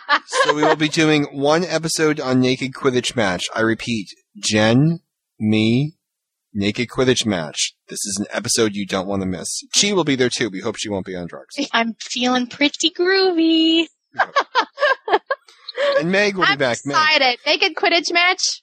Oh yeah. And then we. I read it yesterday. I really enjoyed it. Isn't it funny? it's hysterical. I love it when McGonagall's like Minnie. yeah. But we'll. But if you want more, you'll have to listen to our next episode. Absolutely. So we'll be ba- back for that. We're going to be covering Harry Potter and the Nightmare of Futures Past. Did I say that right? Was it Yes. Try to pronounce the author's name. Voltron? uh, we'll get- He has It's- two names. It's depending on what website he goes. I think he, he published under one name, then published everywhere else under a different name, and I grabbed the random name that he I liked. every- couldn't do that. Like I, I, I don't even know how people can do that. Like I feel like You have to be the plaid. I chose this handle five years ago, and I love it. She has a, going- she has a handle. She's a handle. I love that. Well, I I chose my name when when the internet was first made, and my dad gave me a name, and it just stuck, and I never changed it. Jen Mart one. Jen Mart zero one. That's when it like AOL, and we were like dial up, and like you had to pay per minute. Yeah. Well, Oh, my, I remember that. my favorite thing was when Jen on our forums stole Icy's little hearts. Icy's little hearts are under. And I'm trying to send. And I'm trying to send her a PM. yeah, I did that. I had to do that too. I couldn't it's like, like, Jen out is to not a recognized user, so I had to go find the hearts and like cut and paste them. And I'm like, damn! I didn't even like because like then it's like I was trying to figure out like how am I going to send her this PM, and then I re- remembered, oh, is she Jen Marto one? Oh god! So yeah, it's like I'm like I'm like Jen. You're not going to be getting a lot of PMs today from people. I hope you don't think your fans have left you.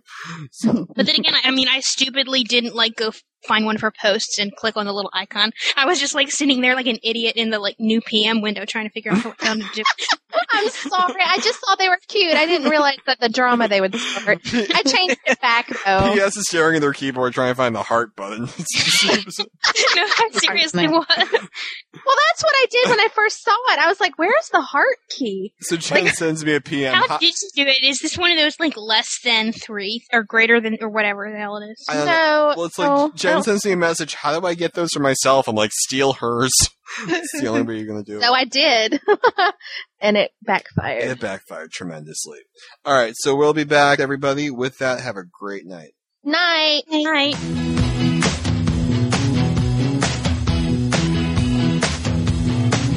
Just be glad the fourth track was broke that day because you grabbed a guitar and I heard you say that the top of the pops better get ready for the new hit single from the Weasler goes Ramilda Babe. I love Theatre was made possible by contributions from members of the Potterfic Weekly Forum. Visit it at potterficforum.com you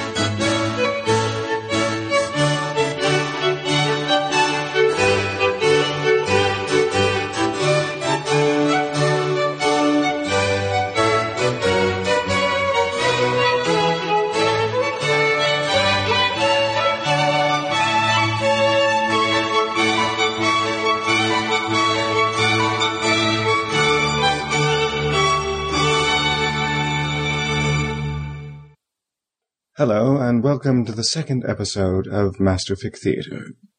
Tonight, Masterfic Theatre brings to life selected portions of the epic comedic fanfiction, The Shoebox Project. In the following scenes, four boys well known to us all receive some version of the dreaded talk. We begin with one Sirius Black.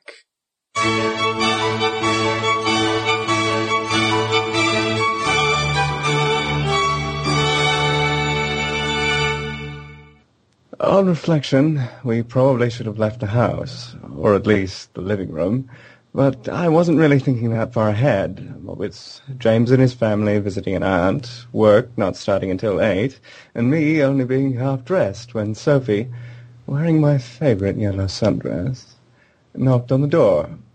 But still, I might have at least considered the possibility that something might happen, but I didn't, and now it's too late. Uh, uh, excuse me. I'm terribly sorry. I should have knocked. Uh, no, no. Excuse us, Monsieur Potter. We did not mean to disturb you. No, uh, no. Not disturbed a bit. Uh, Sophie, not at all. Perfectly natural. Everyone's got their pants on. I, I just came home a little early. Uh, I'm going to go put my hat away. Oh God. Oh God. Oh God. Oh God. It. You're like a little boy. It's only a kiss. Or a few kisses. He's James's dad. I'm living in their house. And you are 21 years old. He is an adult, chéri. You both are. Right. Right. Adult. Yes. All of us. Uh, so, 21. Uh, that's 21 in French, right? you are so funny. Well, I must be off. Au revoir.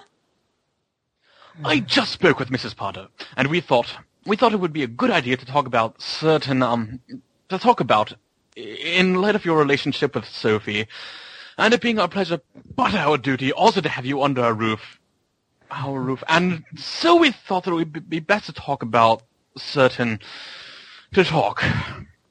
Do you see, when you come to a certain age, there are certain desires that certainly come to the forefront, I'm certain, of any young man's mind. Oh, certainly.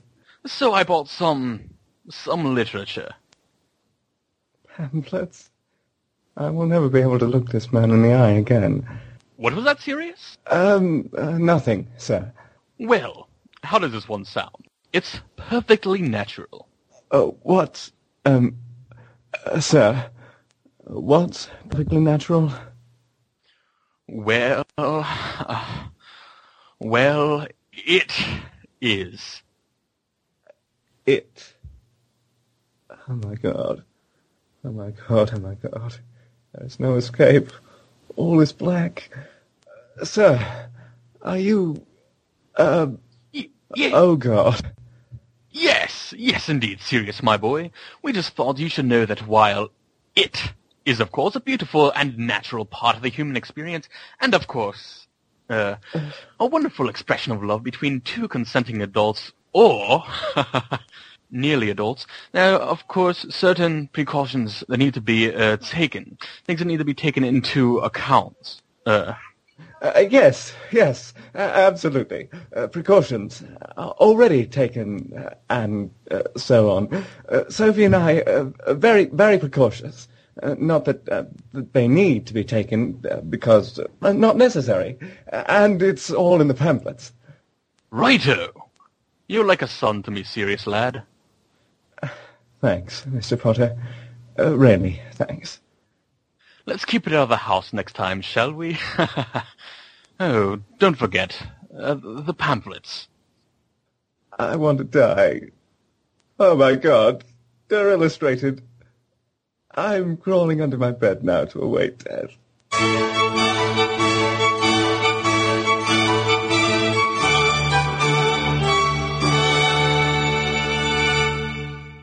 She cornered me on the way to the shower with a look that said, Don't think you're safe, James Potter. I made a break for it, knowing that if I timed it right, I could leap out the bathroom window to my death and disfigurement just in time to avoid the inevitable. Unluckily, the inevitable had just finished washing the floors and managed to tackle me as I slipped on a wet spot and fell headfirst into my own lamentable fate. How are you then, son? You're sitting on me. I think you've perforated a lung. I have pamphlets for you. They suggest speaking to your children about sexual intercourse. Ah! Oh. Intercourse before they reach the age of 18. And so here I am. I have to break away from the scene for a moment to say that I know now that I will never, ever have sex. Someday, in the near future, once I wear Lily down for the second time and find myself locked with her in a passionate embrace, her lips sweet and her hair against my hands, I will remember, suddenly and without warning, the lone image of my mother peering down at me from behind thick-rimmed spectacles, her grey hair wild from humidity and chores, saying sexual intercourse triumphantly, and that will be the end of that. All right, I have to go back to the scene. Sexual intercourse is one of the most beautiful things that two people can share, assuming that, of course, those two people are both willing and enthusiastic. La la la la la la. Oh, And both are fully aware of the risks and consequences that sexual intercourse brings with it. Of course, magical medicine has made great inroads into prevention and relief for many afflicted with sexually transmitted diseases. and never wakes in England. But pregnancy lasts forever, and the emotional consequences of an unplanned or unwilling sexual encounter can be lifelong. Did you get this out of a book? Why are you doing this? Did you catch Sirius out with Sophie and now I have to suffer? You need to be informed. Now, of course, I'm sure you're very curious about all these new feelings you're having, and I want you to know that you needn't be ashamed of any of them, and I want you to ask me some of those burning questions. Your parents can be a fountain of knowledge about sex in all of its many forms. Mum? Yes, dear. Don't be afraid to ask the tough questions. I have to go take a shower.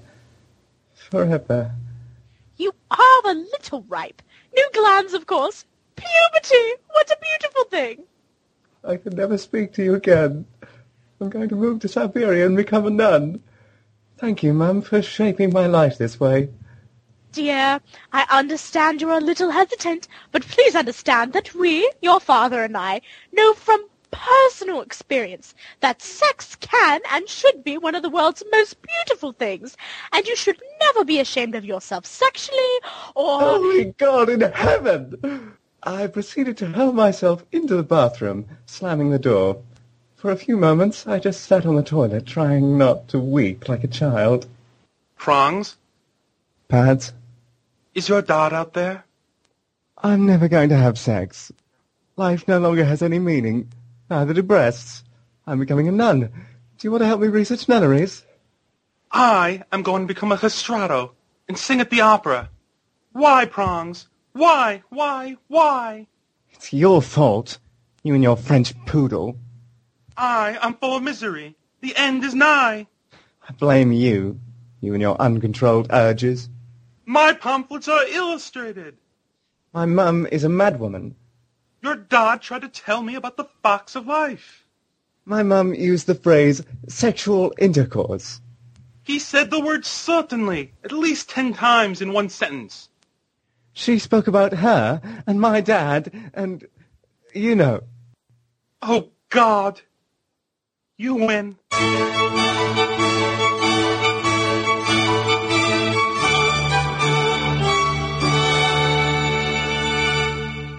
I, Remus Lupin, realized halfway through dinner that no one had spoken to me since we sat down to eat. Glancing up, I realized that my parents were staring at me, as if they were in the middle of the Sahara. My mum and dad, two circling vultures, and me, a helpless gazelle on his last leg. I tried not to choke on my food, forcing it down my constricting throat. Um, uh, good peas? We have to talk. What did I do? I didn't do anything. No, no, no, of course not. You didn't do anything at all. Is one of you dying? of course not, darling. We just, well, we noticed that you've borrowed my book. Your book? What book? Oh God, do they know? They couldn't know. Maybe literary dreams are some kind of Lupin family thing, and when they start, you're just about to be initiated into the Lupin family secret.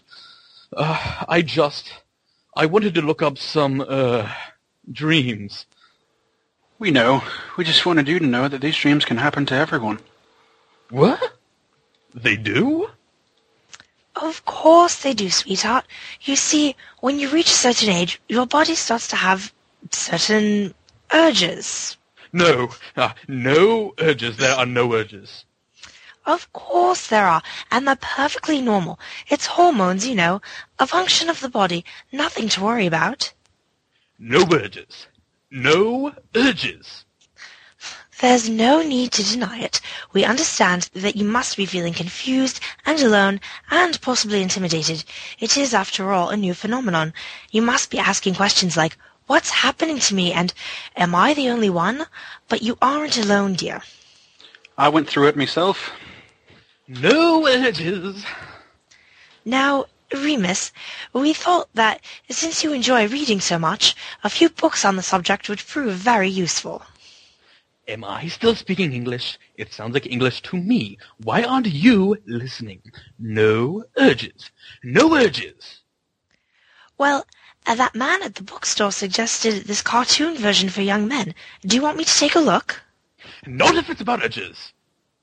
I get it. No urges, right?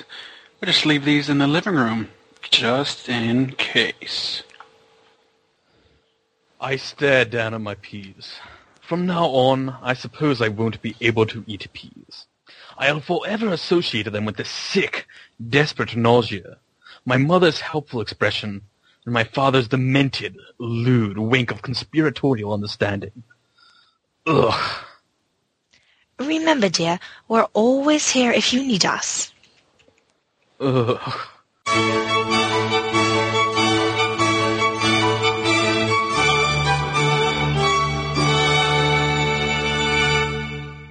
I, Peter Pettigrew, knew I was in trouble when I heard my mother shrieking from the living room.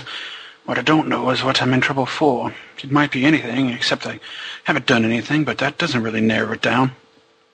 Peter Wimsley Pettigrew, get your tail down to this room this instant. Where do you suppose I found this? Um, I don't know. In the wash. And where do you think it came from? I don't understand. The socks are supposed to go into the wash, aren't they? Intercourse. It is a filthy practice, riddled with disease. Into the bath, young man. Two hours. Do you have any idea the warts, herpes, untold infections, unsanitary, disgusting, filthy, no son of mine I slammed the bathroom door behind me and locked it. It didn't even look like one of my socks. It was too small to be one of my socks.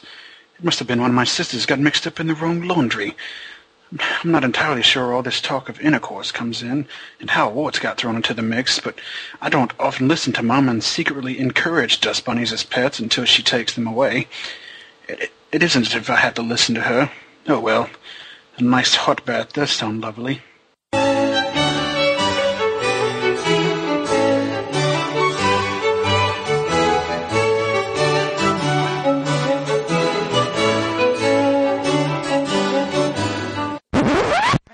Away from the scene for a moment to say that I know now that I will never, ever have sex.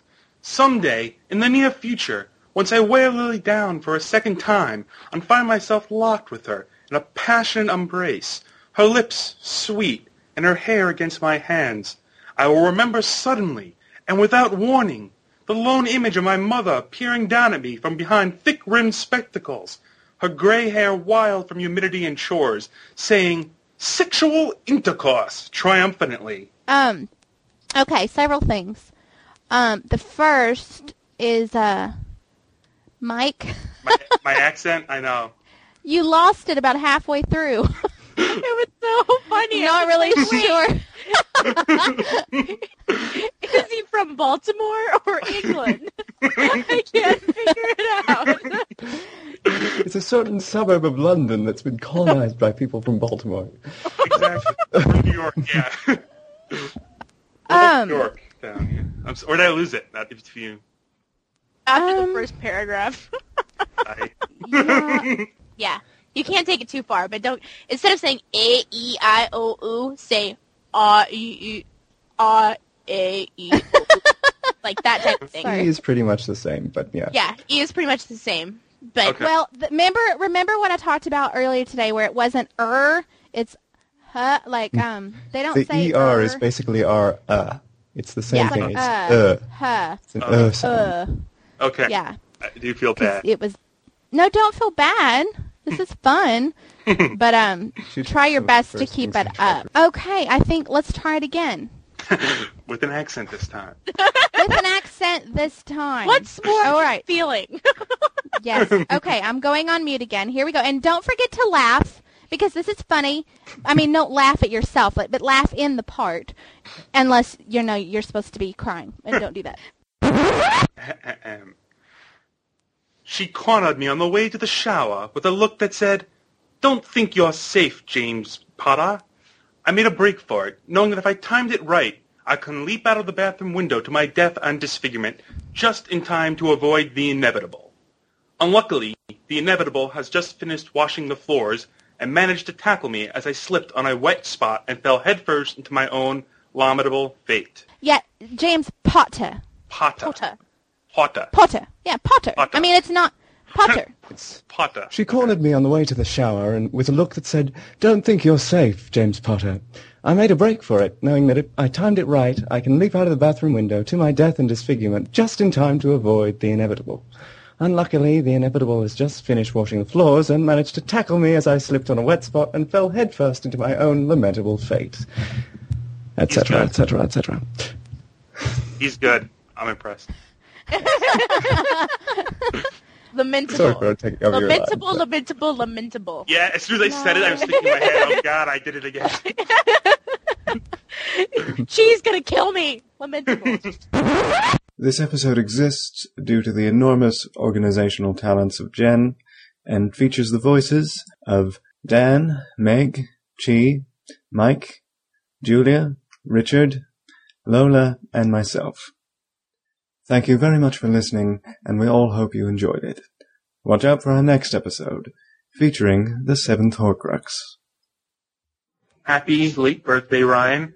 Uh, for your birthday, all of the houses decided we were going to come together. Each of us were going to write and perform kind of a comedy scene to roast you. And the first scene we have is the Slytherin scene. It's written by myself, Mike Oss. It's being performed by me as the narrator. Scott's in his most challenging role ever, playing you. We have Jen Jen, PS PS, and Chi is being performed by Cody. The day, January 27th. The place, Ryan's Boston mansion. The setting, the PFW gang is visiting Ryan for his birthday. The conflict, snow. We are going to take a peek into the workings of the PFW's inner circle and how Ryan rules his hosts with an iron fist. Observe carefully his firm control of the gang and the way in which he keeps people firmly focused on the important issues. Perhaps in seeing A Day with Ryan, the members of PFW will better understand how and why our forum runs. Ryan! Happy birthday, Ryan! So, what do you want to do for your birth? Snow. Earth snow? Ryan, look! There's snow outside your window. Well, Jen, this is Boston. But Ryan, it's so snowy. What else would it be? Again, this is Boston. You know, it snows all the time. It's only my birthday once a year.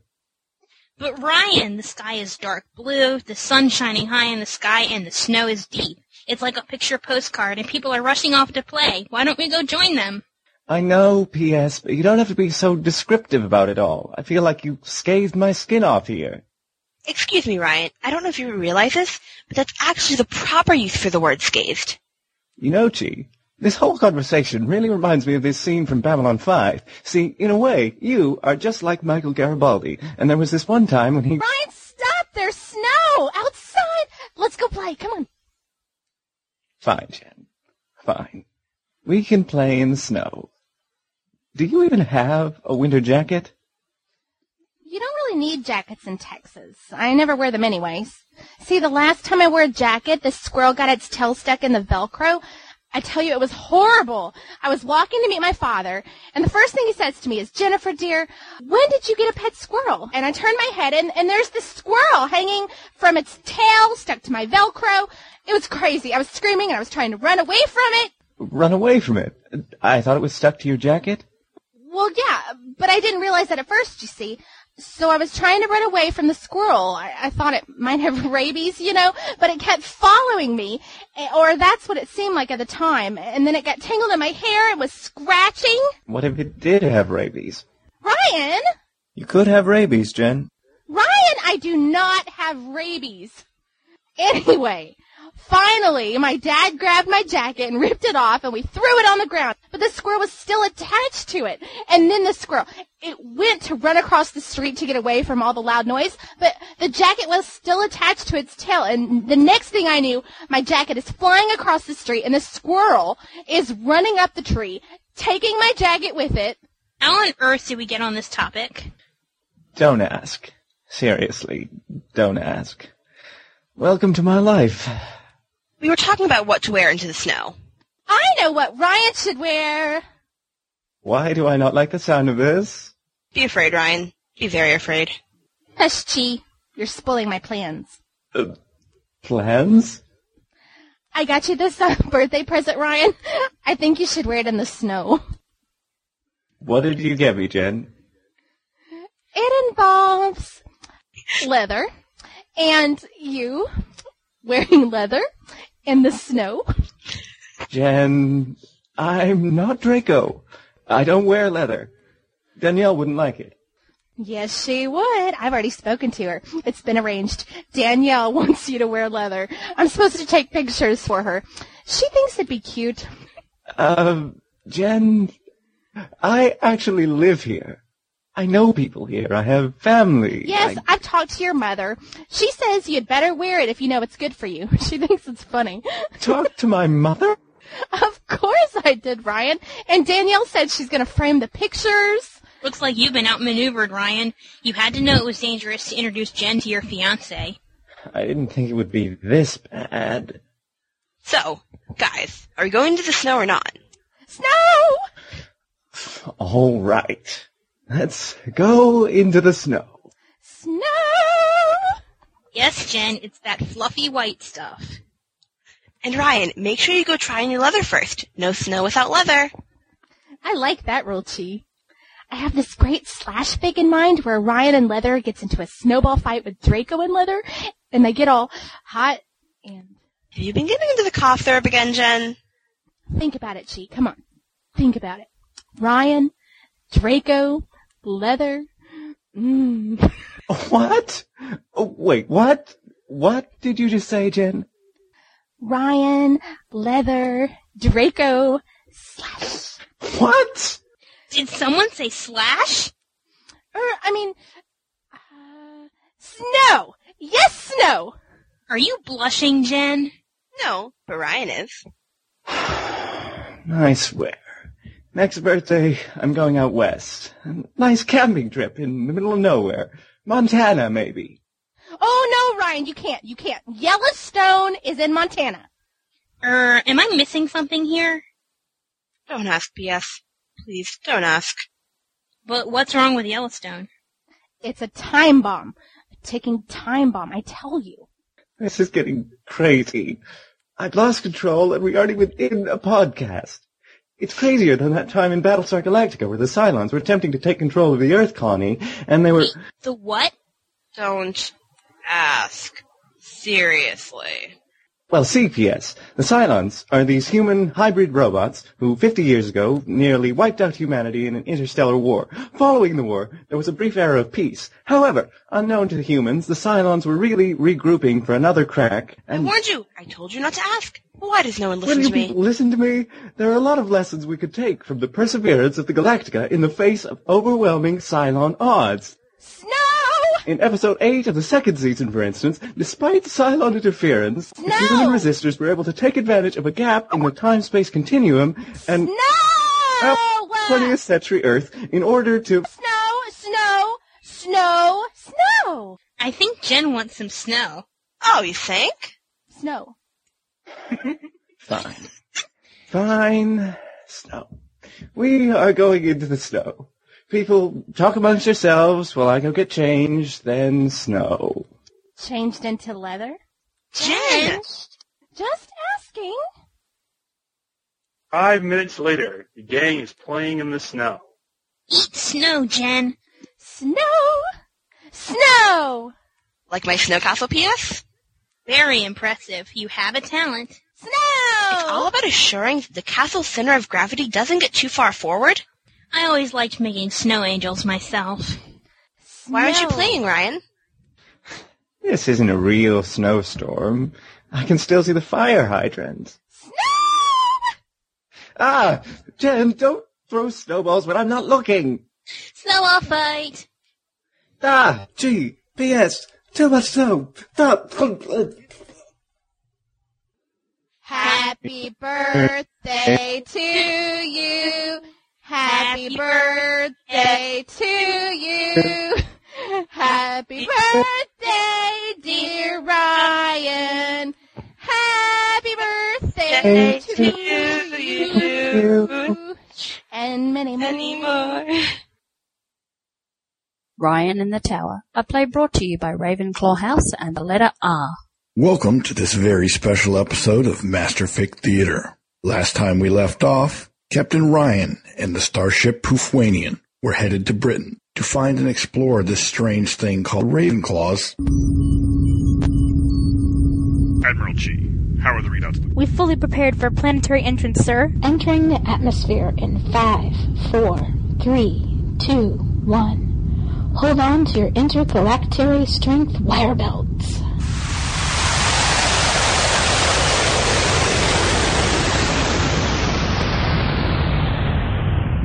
So this is Hogwarts, huh? Wait, Dave, Dave, stop this thing. I would if I could.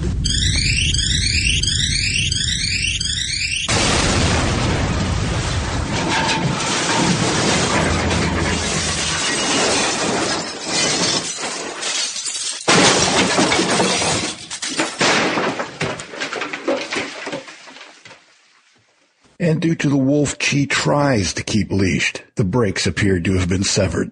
The starship Poofwanian crash landed in one of the high towers of Hogwarts. The inhabitants of the tower surrounded the crash ship. Where? Are... Holy crap! I just can't do this right now. What have you guys done to your common room? You said I could, It's lopsided and three different colors. but we ran out of space. Well, it's your hat that keeps giving us new housemates. Yeah, we needed more rooms. We have to bunk together. We, have, to live with a boy. I've gone temporarily deaf. So, what's this thing under the stairs? That's Shiny's room. She likes it because she gets to be in charge of the power tools. Hey, look, she left us a note. Hey Ravenclaws, it's date night, so I won't be able to help out. I'm sure you all will do great though. Happy birthday, Ryan. Wait a second, you people have power tools in here? Yeah, there's this cupboard right here. She's a bit attached to the gun. Personally, I think we're finished with it for now. Yeah, our room is finished. No, our room is not finished. You and that monkey. Don't mess with the lemur. It's a lemur. Monkey, lemur, whatever. Just keep it out of my underwear drawer. But how does this tower still stay up? It's precarious. Look, We took time out of our busy brain-teasing math-off schedule to do this episode of Masterfic. Do you think we can get back to it? Okay, let's get back to it. The tower is perfectly safe. Headmaster, you were being overly dramatic. Cue the narrator. The Ravenclaws were excited to see the starship and curious to. Overly dramatic? You Ravenclaws could topple it. Uh, sorry I'm late for the Masterfic recording. I had to conjure more bronze paint for Kismet. Oh, Headmaster, hello. Yes, I figured out the brain teaser. It's 52 squared to the power of 75. Look, just don't wreck anything. And if you topple the tower, don't come crying to me. What was that? Never mind that now. Can we please get back to the script? Narrator, go. The Ravenclaws were. Um, Ellie, where's the welding gun? Right. Okay. Wait. Wait though.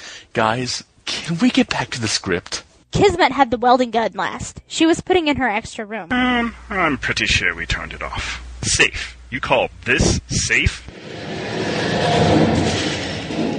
Kismet, what is she doing up there? Why is she up there? She should be here. Is Scarlet even here yet? How can we do this thing when you aren't even ready? Um, Kismet left the snow. Hi, I'm upstairs here. Um, I just wanted to let you know that I have the welding gun and I'm not afraid to use it. I really wanted to say happy birthday to our headmaster. And uh, I'm sorry that I'm stuck upstairs here, but I'm kind of covered with blue and bronze paint, and I think that my prefect would kill me if I tramped down the stairs and left footprints. So um, I'm just going to stay up here, and I hope you have a nice birthday. Bye. Scarlett will be late, so she sent me a voicemail. Get off! Get off! Oh, hi, Dave. I'm a bit caught up with Audrey, too. She's got her vine around my leg, and she's looking hungry. I'm going to try to get away from her, but if I can't, will you let Ryan know that I wish him a happy birthday? And tell Keza I have dibs on the welding gun. Bye. How can we do this if we can't all get organized? And has anyone seen Jen? Anyone at all? No one? Oh, I do hope the propane tanks in Texas are alright. Maybe Kismet's up there. I think she was still painting. I'll just go check on her. You people are insane. I mean, I knew about Jen and Chi, but you're all like that. How many countries have you people collectively set fire to? How many toilets across Pufwania are blocked? Are there any koalas left in this world? My heart can't take this. Chi, sort this out. I'm leaving before you all infect me with your brand of insanity.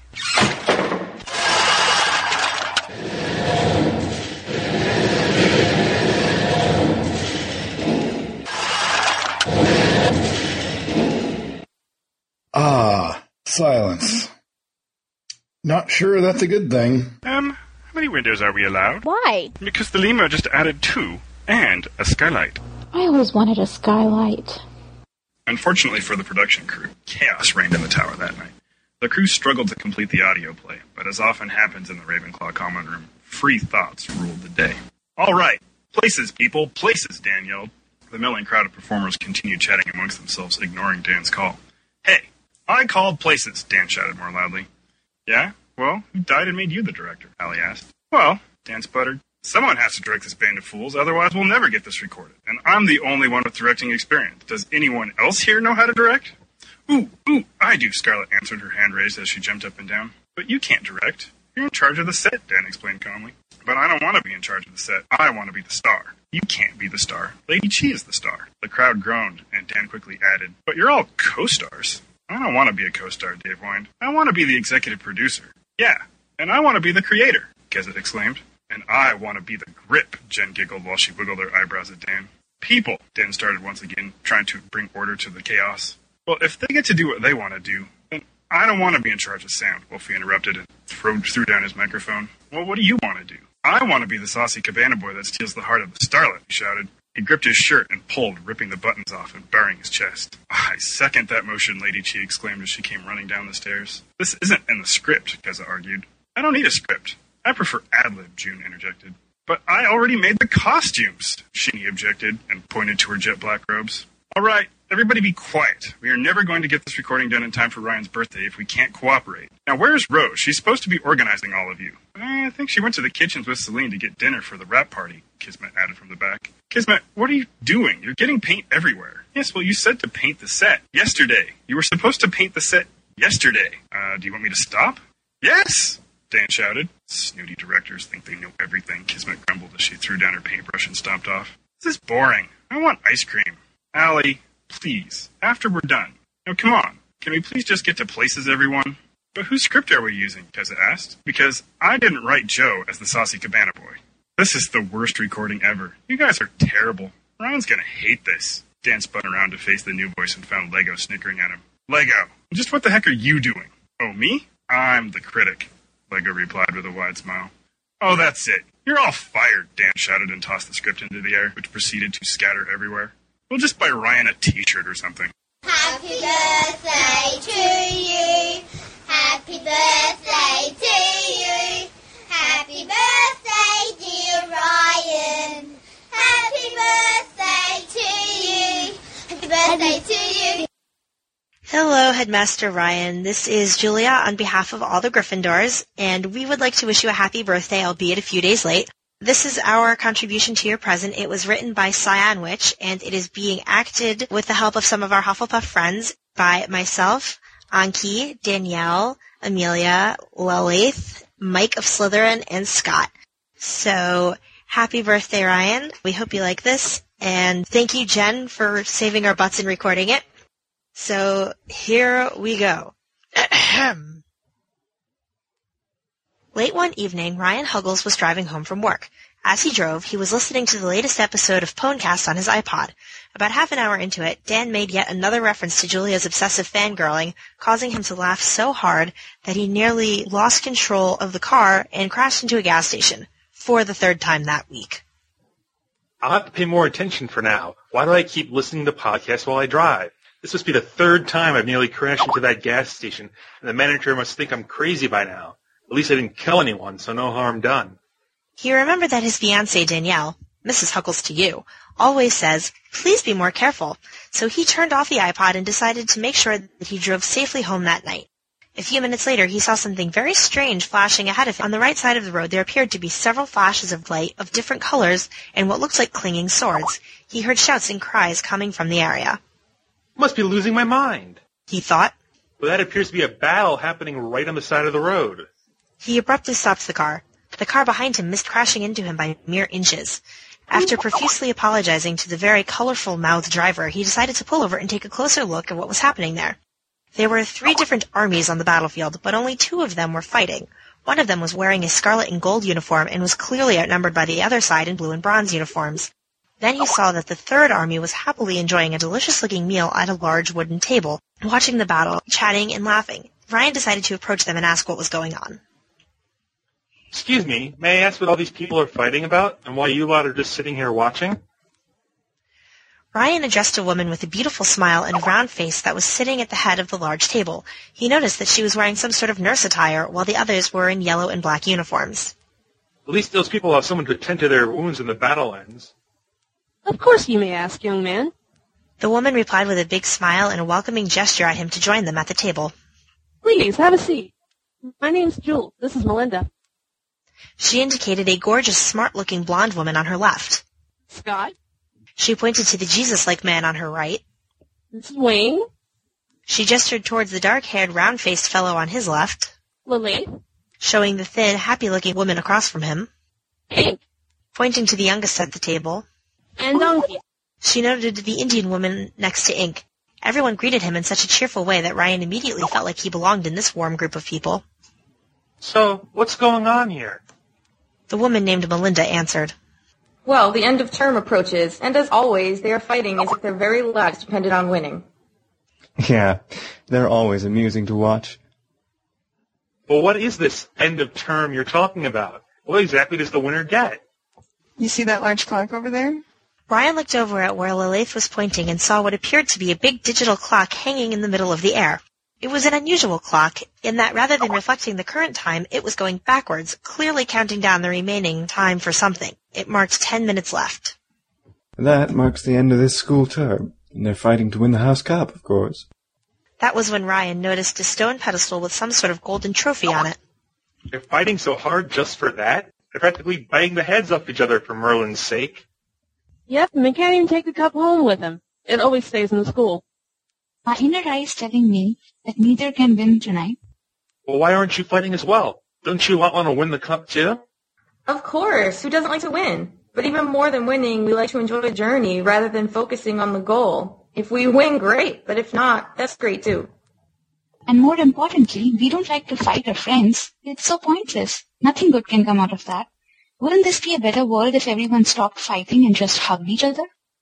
Everyone around the table lifted their glasses to that. Ryan had to agree. That was practically his motto in life. Seems like the battle will be over soon anyway. The blue team is winning without a doubt. Why won't the red team give up already?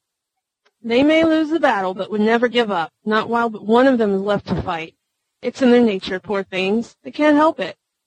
Suddenly, chaos erupted. A fourth team had appeared, and that army was double the size of the other two. The new army, dressed in very expensive green and silver uniforms, rounded upon the remaining warriors on the battlefield. Several of them dropped some kind of bombs or grenades in the middle of the battle, effectively clearing out the field. There was only one minute left on the clock, and there was no way for the blue and red teams to recover from this last minute attack. It looked as though the green and silver army would win the cup. Wow, that came from nowhere. It was very strategic. That is in their nature. Everyone erupted into laughter. Ryan noticed that some people from the red and blue teams were still in the middle of the field, no longer fighting but arguing with some of the green team members. Ryan heard that they were saying some not so nice things to each other. He stood and approached them. Please, don't say such things to each other. If I'm not mistaken, you're all friends, so you shouldn't fight with each other. One person of the blue team and one of the red team started shouting at the same time, But this is not fair! Jules stepped in. It is a fair win, and there's no rules against what they did. I think you should all leave us behind and enjoy the wonderful meal that's over there and celebrate with your friends. The only reasonable thing you can do now is to learn from your mistakes so it doesn't happen again. Would never jeopardize your good relations with your friends for anything, right? So now hug each other. The red, blue, and green team members, reluctantly at first, hugged each other. Slowly they were starting to grin to each other again and soon all was forgotten. With a feeling of mission accomplished, Ryan said goodbye to everyone and walked towards his car. Five minutes later, he was crashing into the back of Mrs. Huggles' bright red car on the house driveway. Mrs. Huggles came running to the door after hearing the crash. She had a very exasperated look on her face. Ugh, what happened this time? Sorry, hon. I was just thinking about something. Ryan looked apologetic. Mrs. Huggles' expression softened. She couldn't stay mad at him for long. Later that night, Mr. and Mrs. Huggles were watching TV when an interesting commercial came on. A crazy-looking red-haired woman appeared on the screen. She looked more than a little drunk. The answer to all your problems is in this little bottle.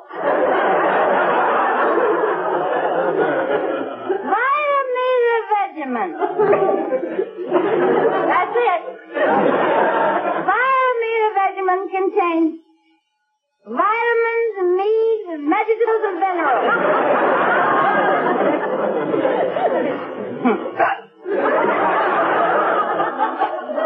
so why don't you join the thousands of happy, happy people and get a very big bottle of uh, Vita Vidi Vidi Meeny Miny I tell you what you have to do. You have to take it a after every meal.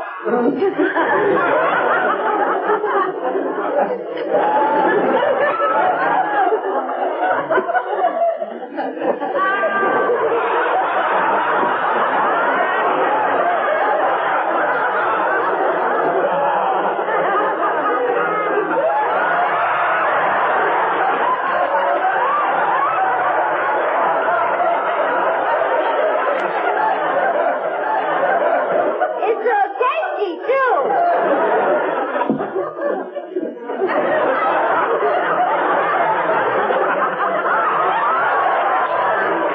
Just like candy. Ryan laughed. He knew he'd seen this woman before, but he couldn't figure out where. Chuckling to himself, he turned to Mrs. Huggles. Sweetie, I think I know what I want for my birthday this year. The end. Happy birthday from Hufflepuff, Ryan.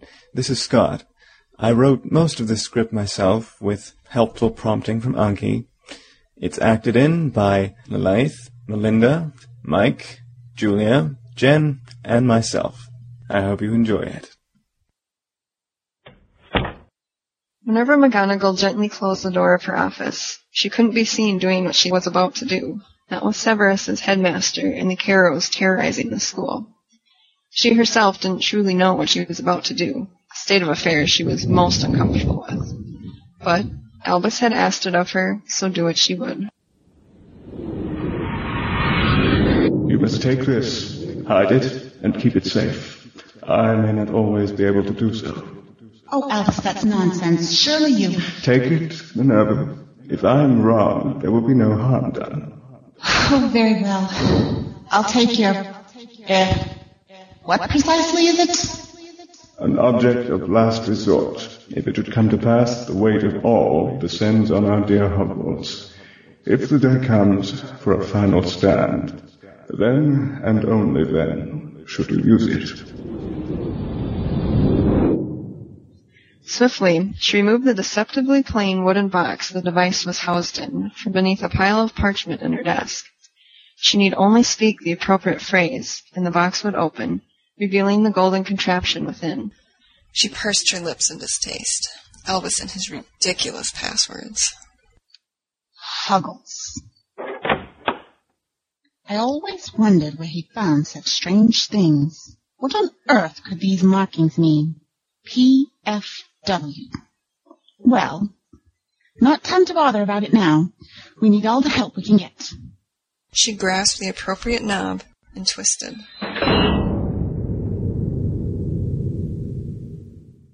Give me Potter and I will spare you. That is all I ask. You have one hour. One hour to... Oh my god! I'm so sorry, I don't know what happened. Voldemort? Okay. What's going on? Jen? Chi? You guys alright? Well, if you're going to fall out of the sky and knock someone unconscious, Tommy Boy's a good one to do it. And various random Death Eaters. Where the heck are we? Well, we're in a clearing, in a forest. Probably the Forbidden Forest, judging by the general spookiness and, you know, Voldemort.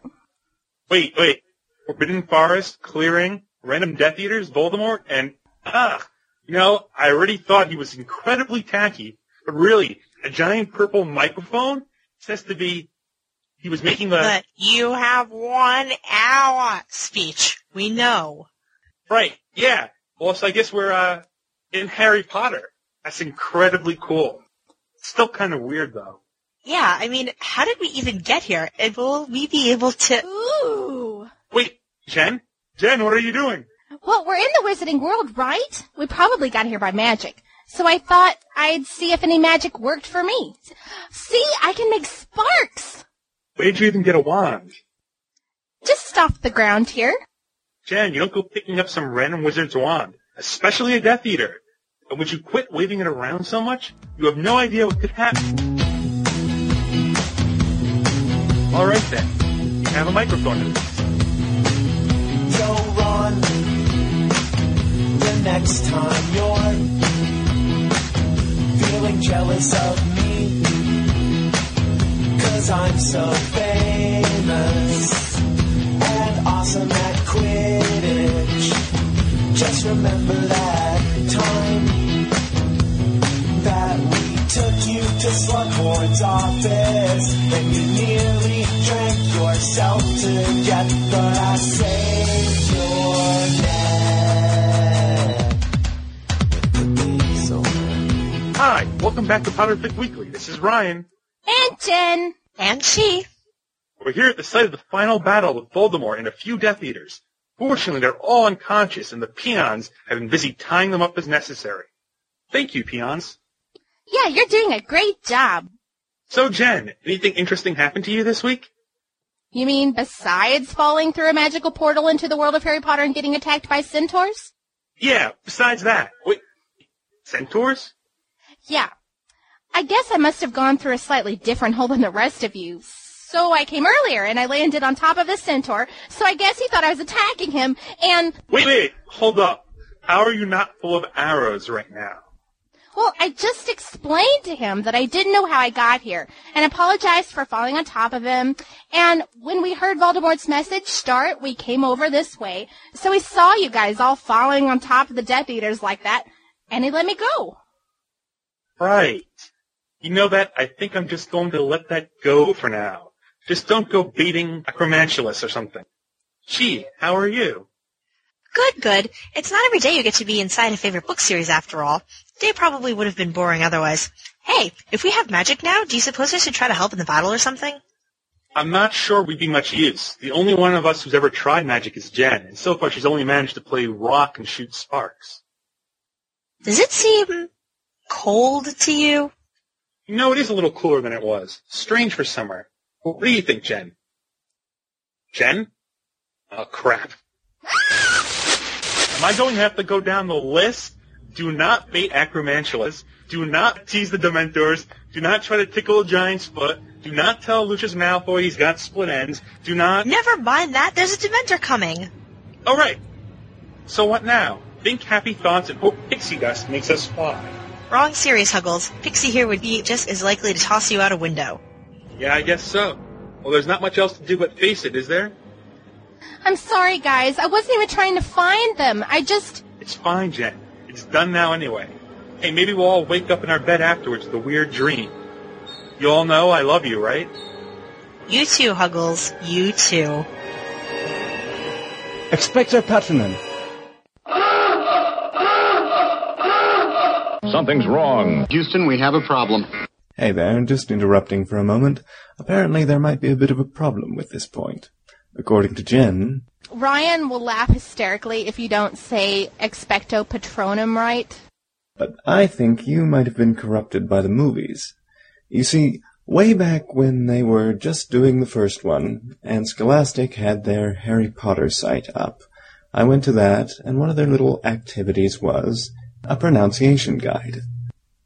It included such things as Hippogriff, Ollivander, and Rowling, but it also included things like Rubeus, Accio, Voldemort, Bobaton, and the Patronus charm.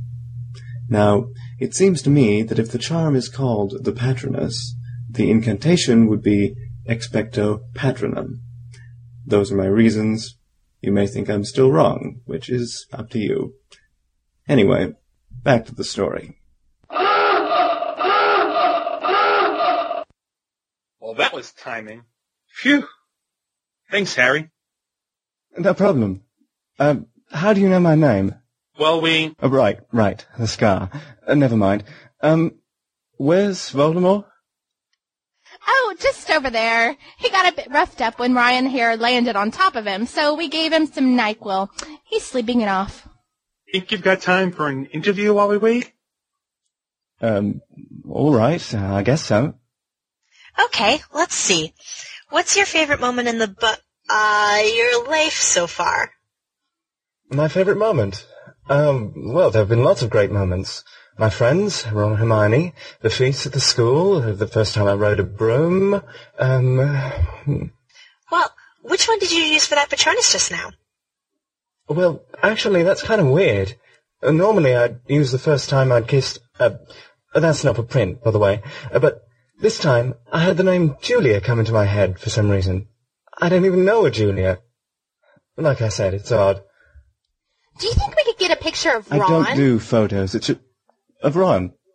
Yeah, Meg really likes him. She'd be so happy. Uh, I really don't know. Uh, I suppose you could ask him. He'd probably be all right with it. Um, now's not the best of times, exactly. I suppose not. Let's see, I... What? Uh, nothing. I thought I saw something. Go on. Uh, what would you say your favorite spell is?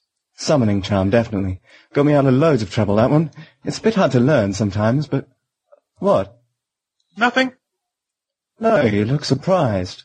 Why? No reason, really. I just thought it might be, uh, Expelliarmus. Why would you think that? Duh, I grant you, the best thing Lockhart ever did was get himself hexed in front of me. The summoning charm's more widely useful, though. You see, you can... Aha!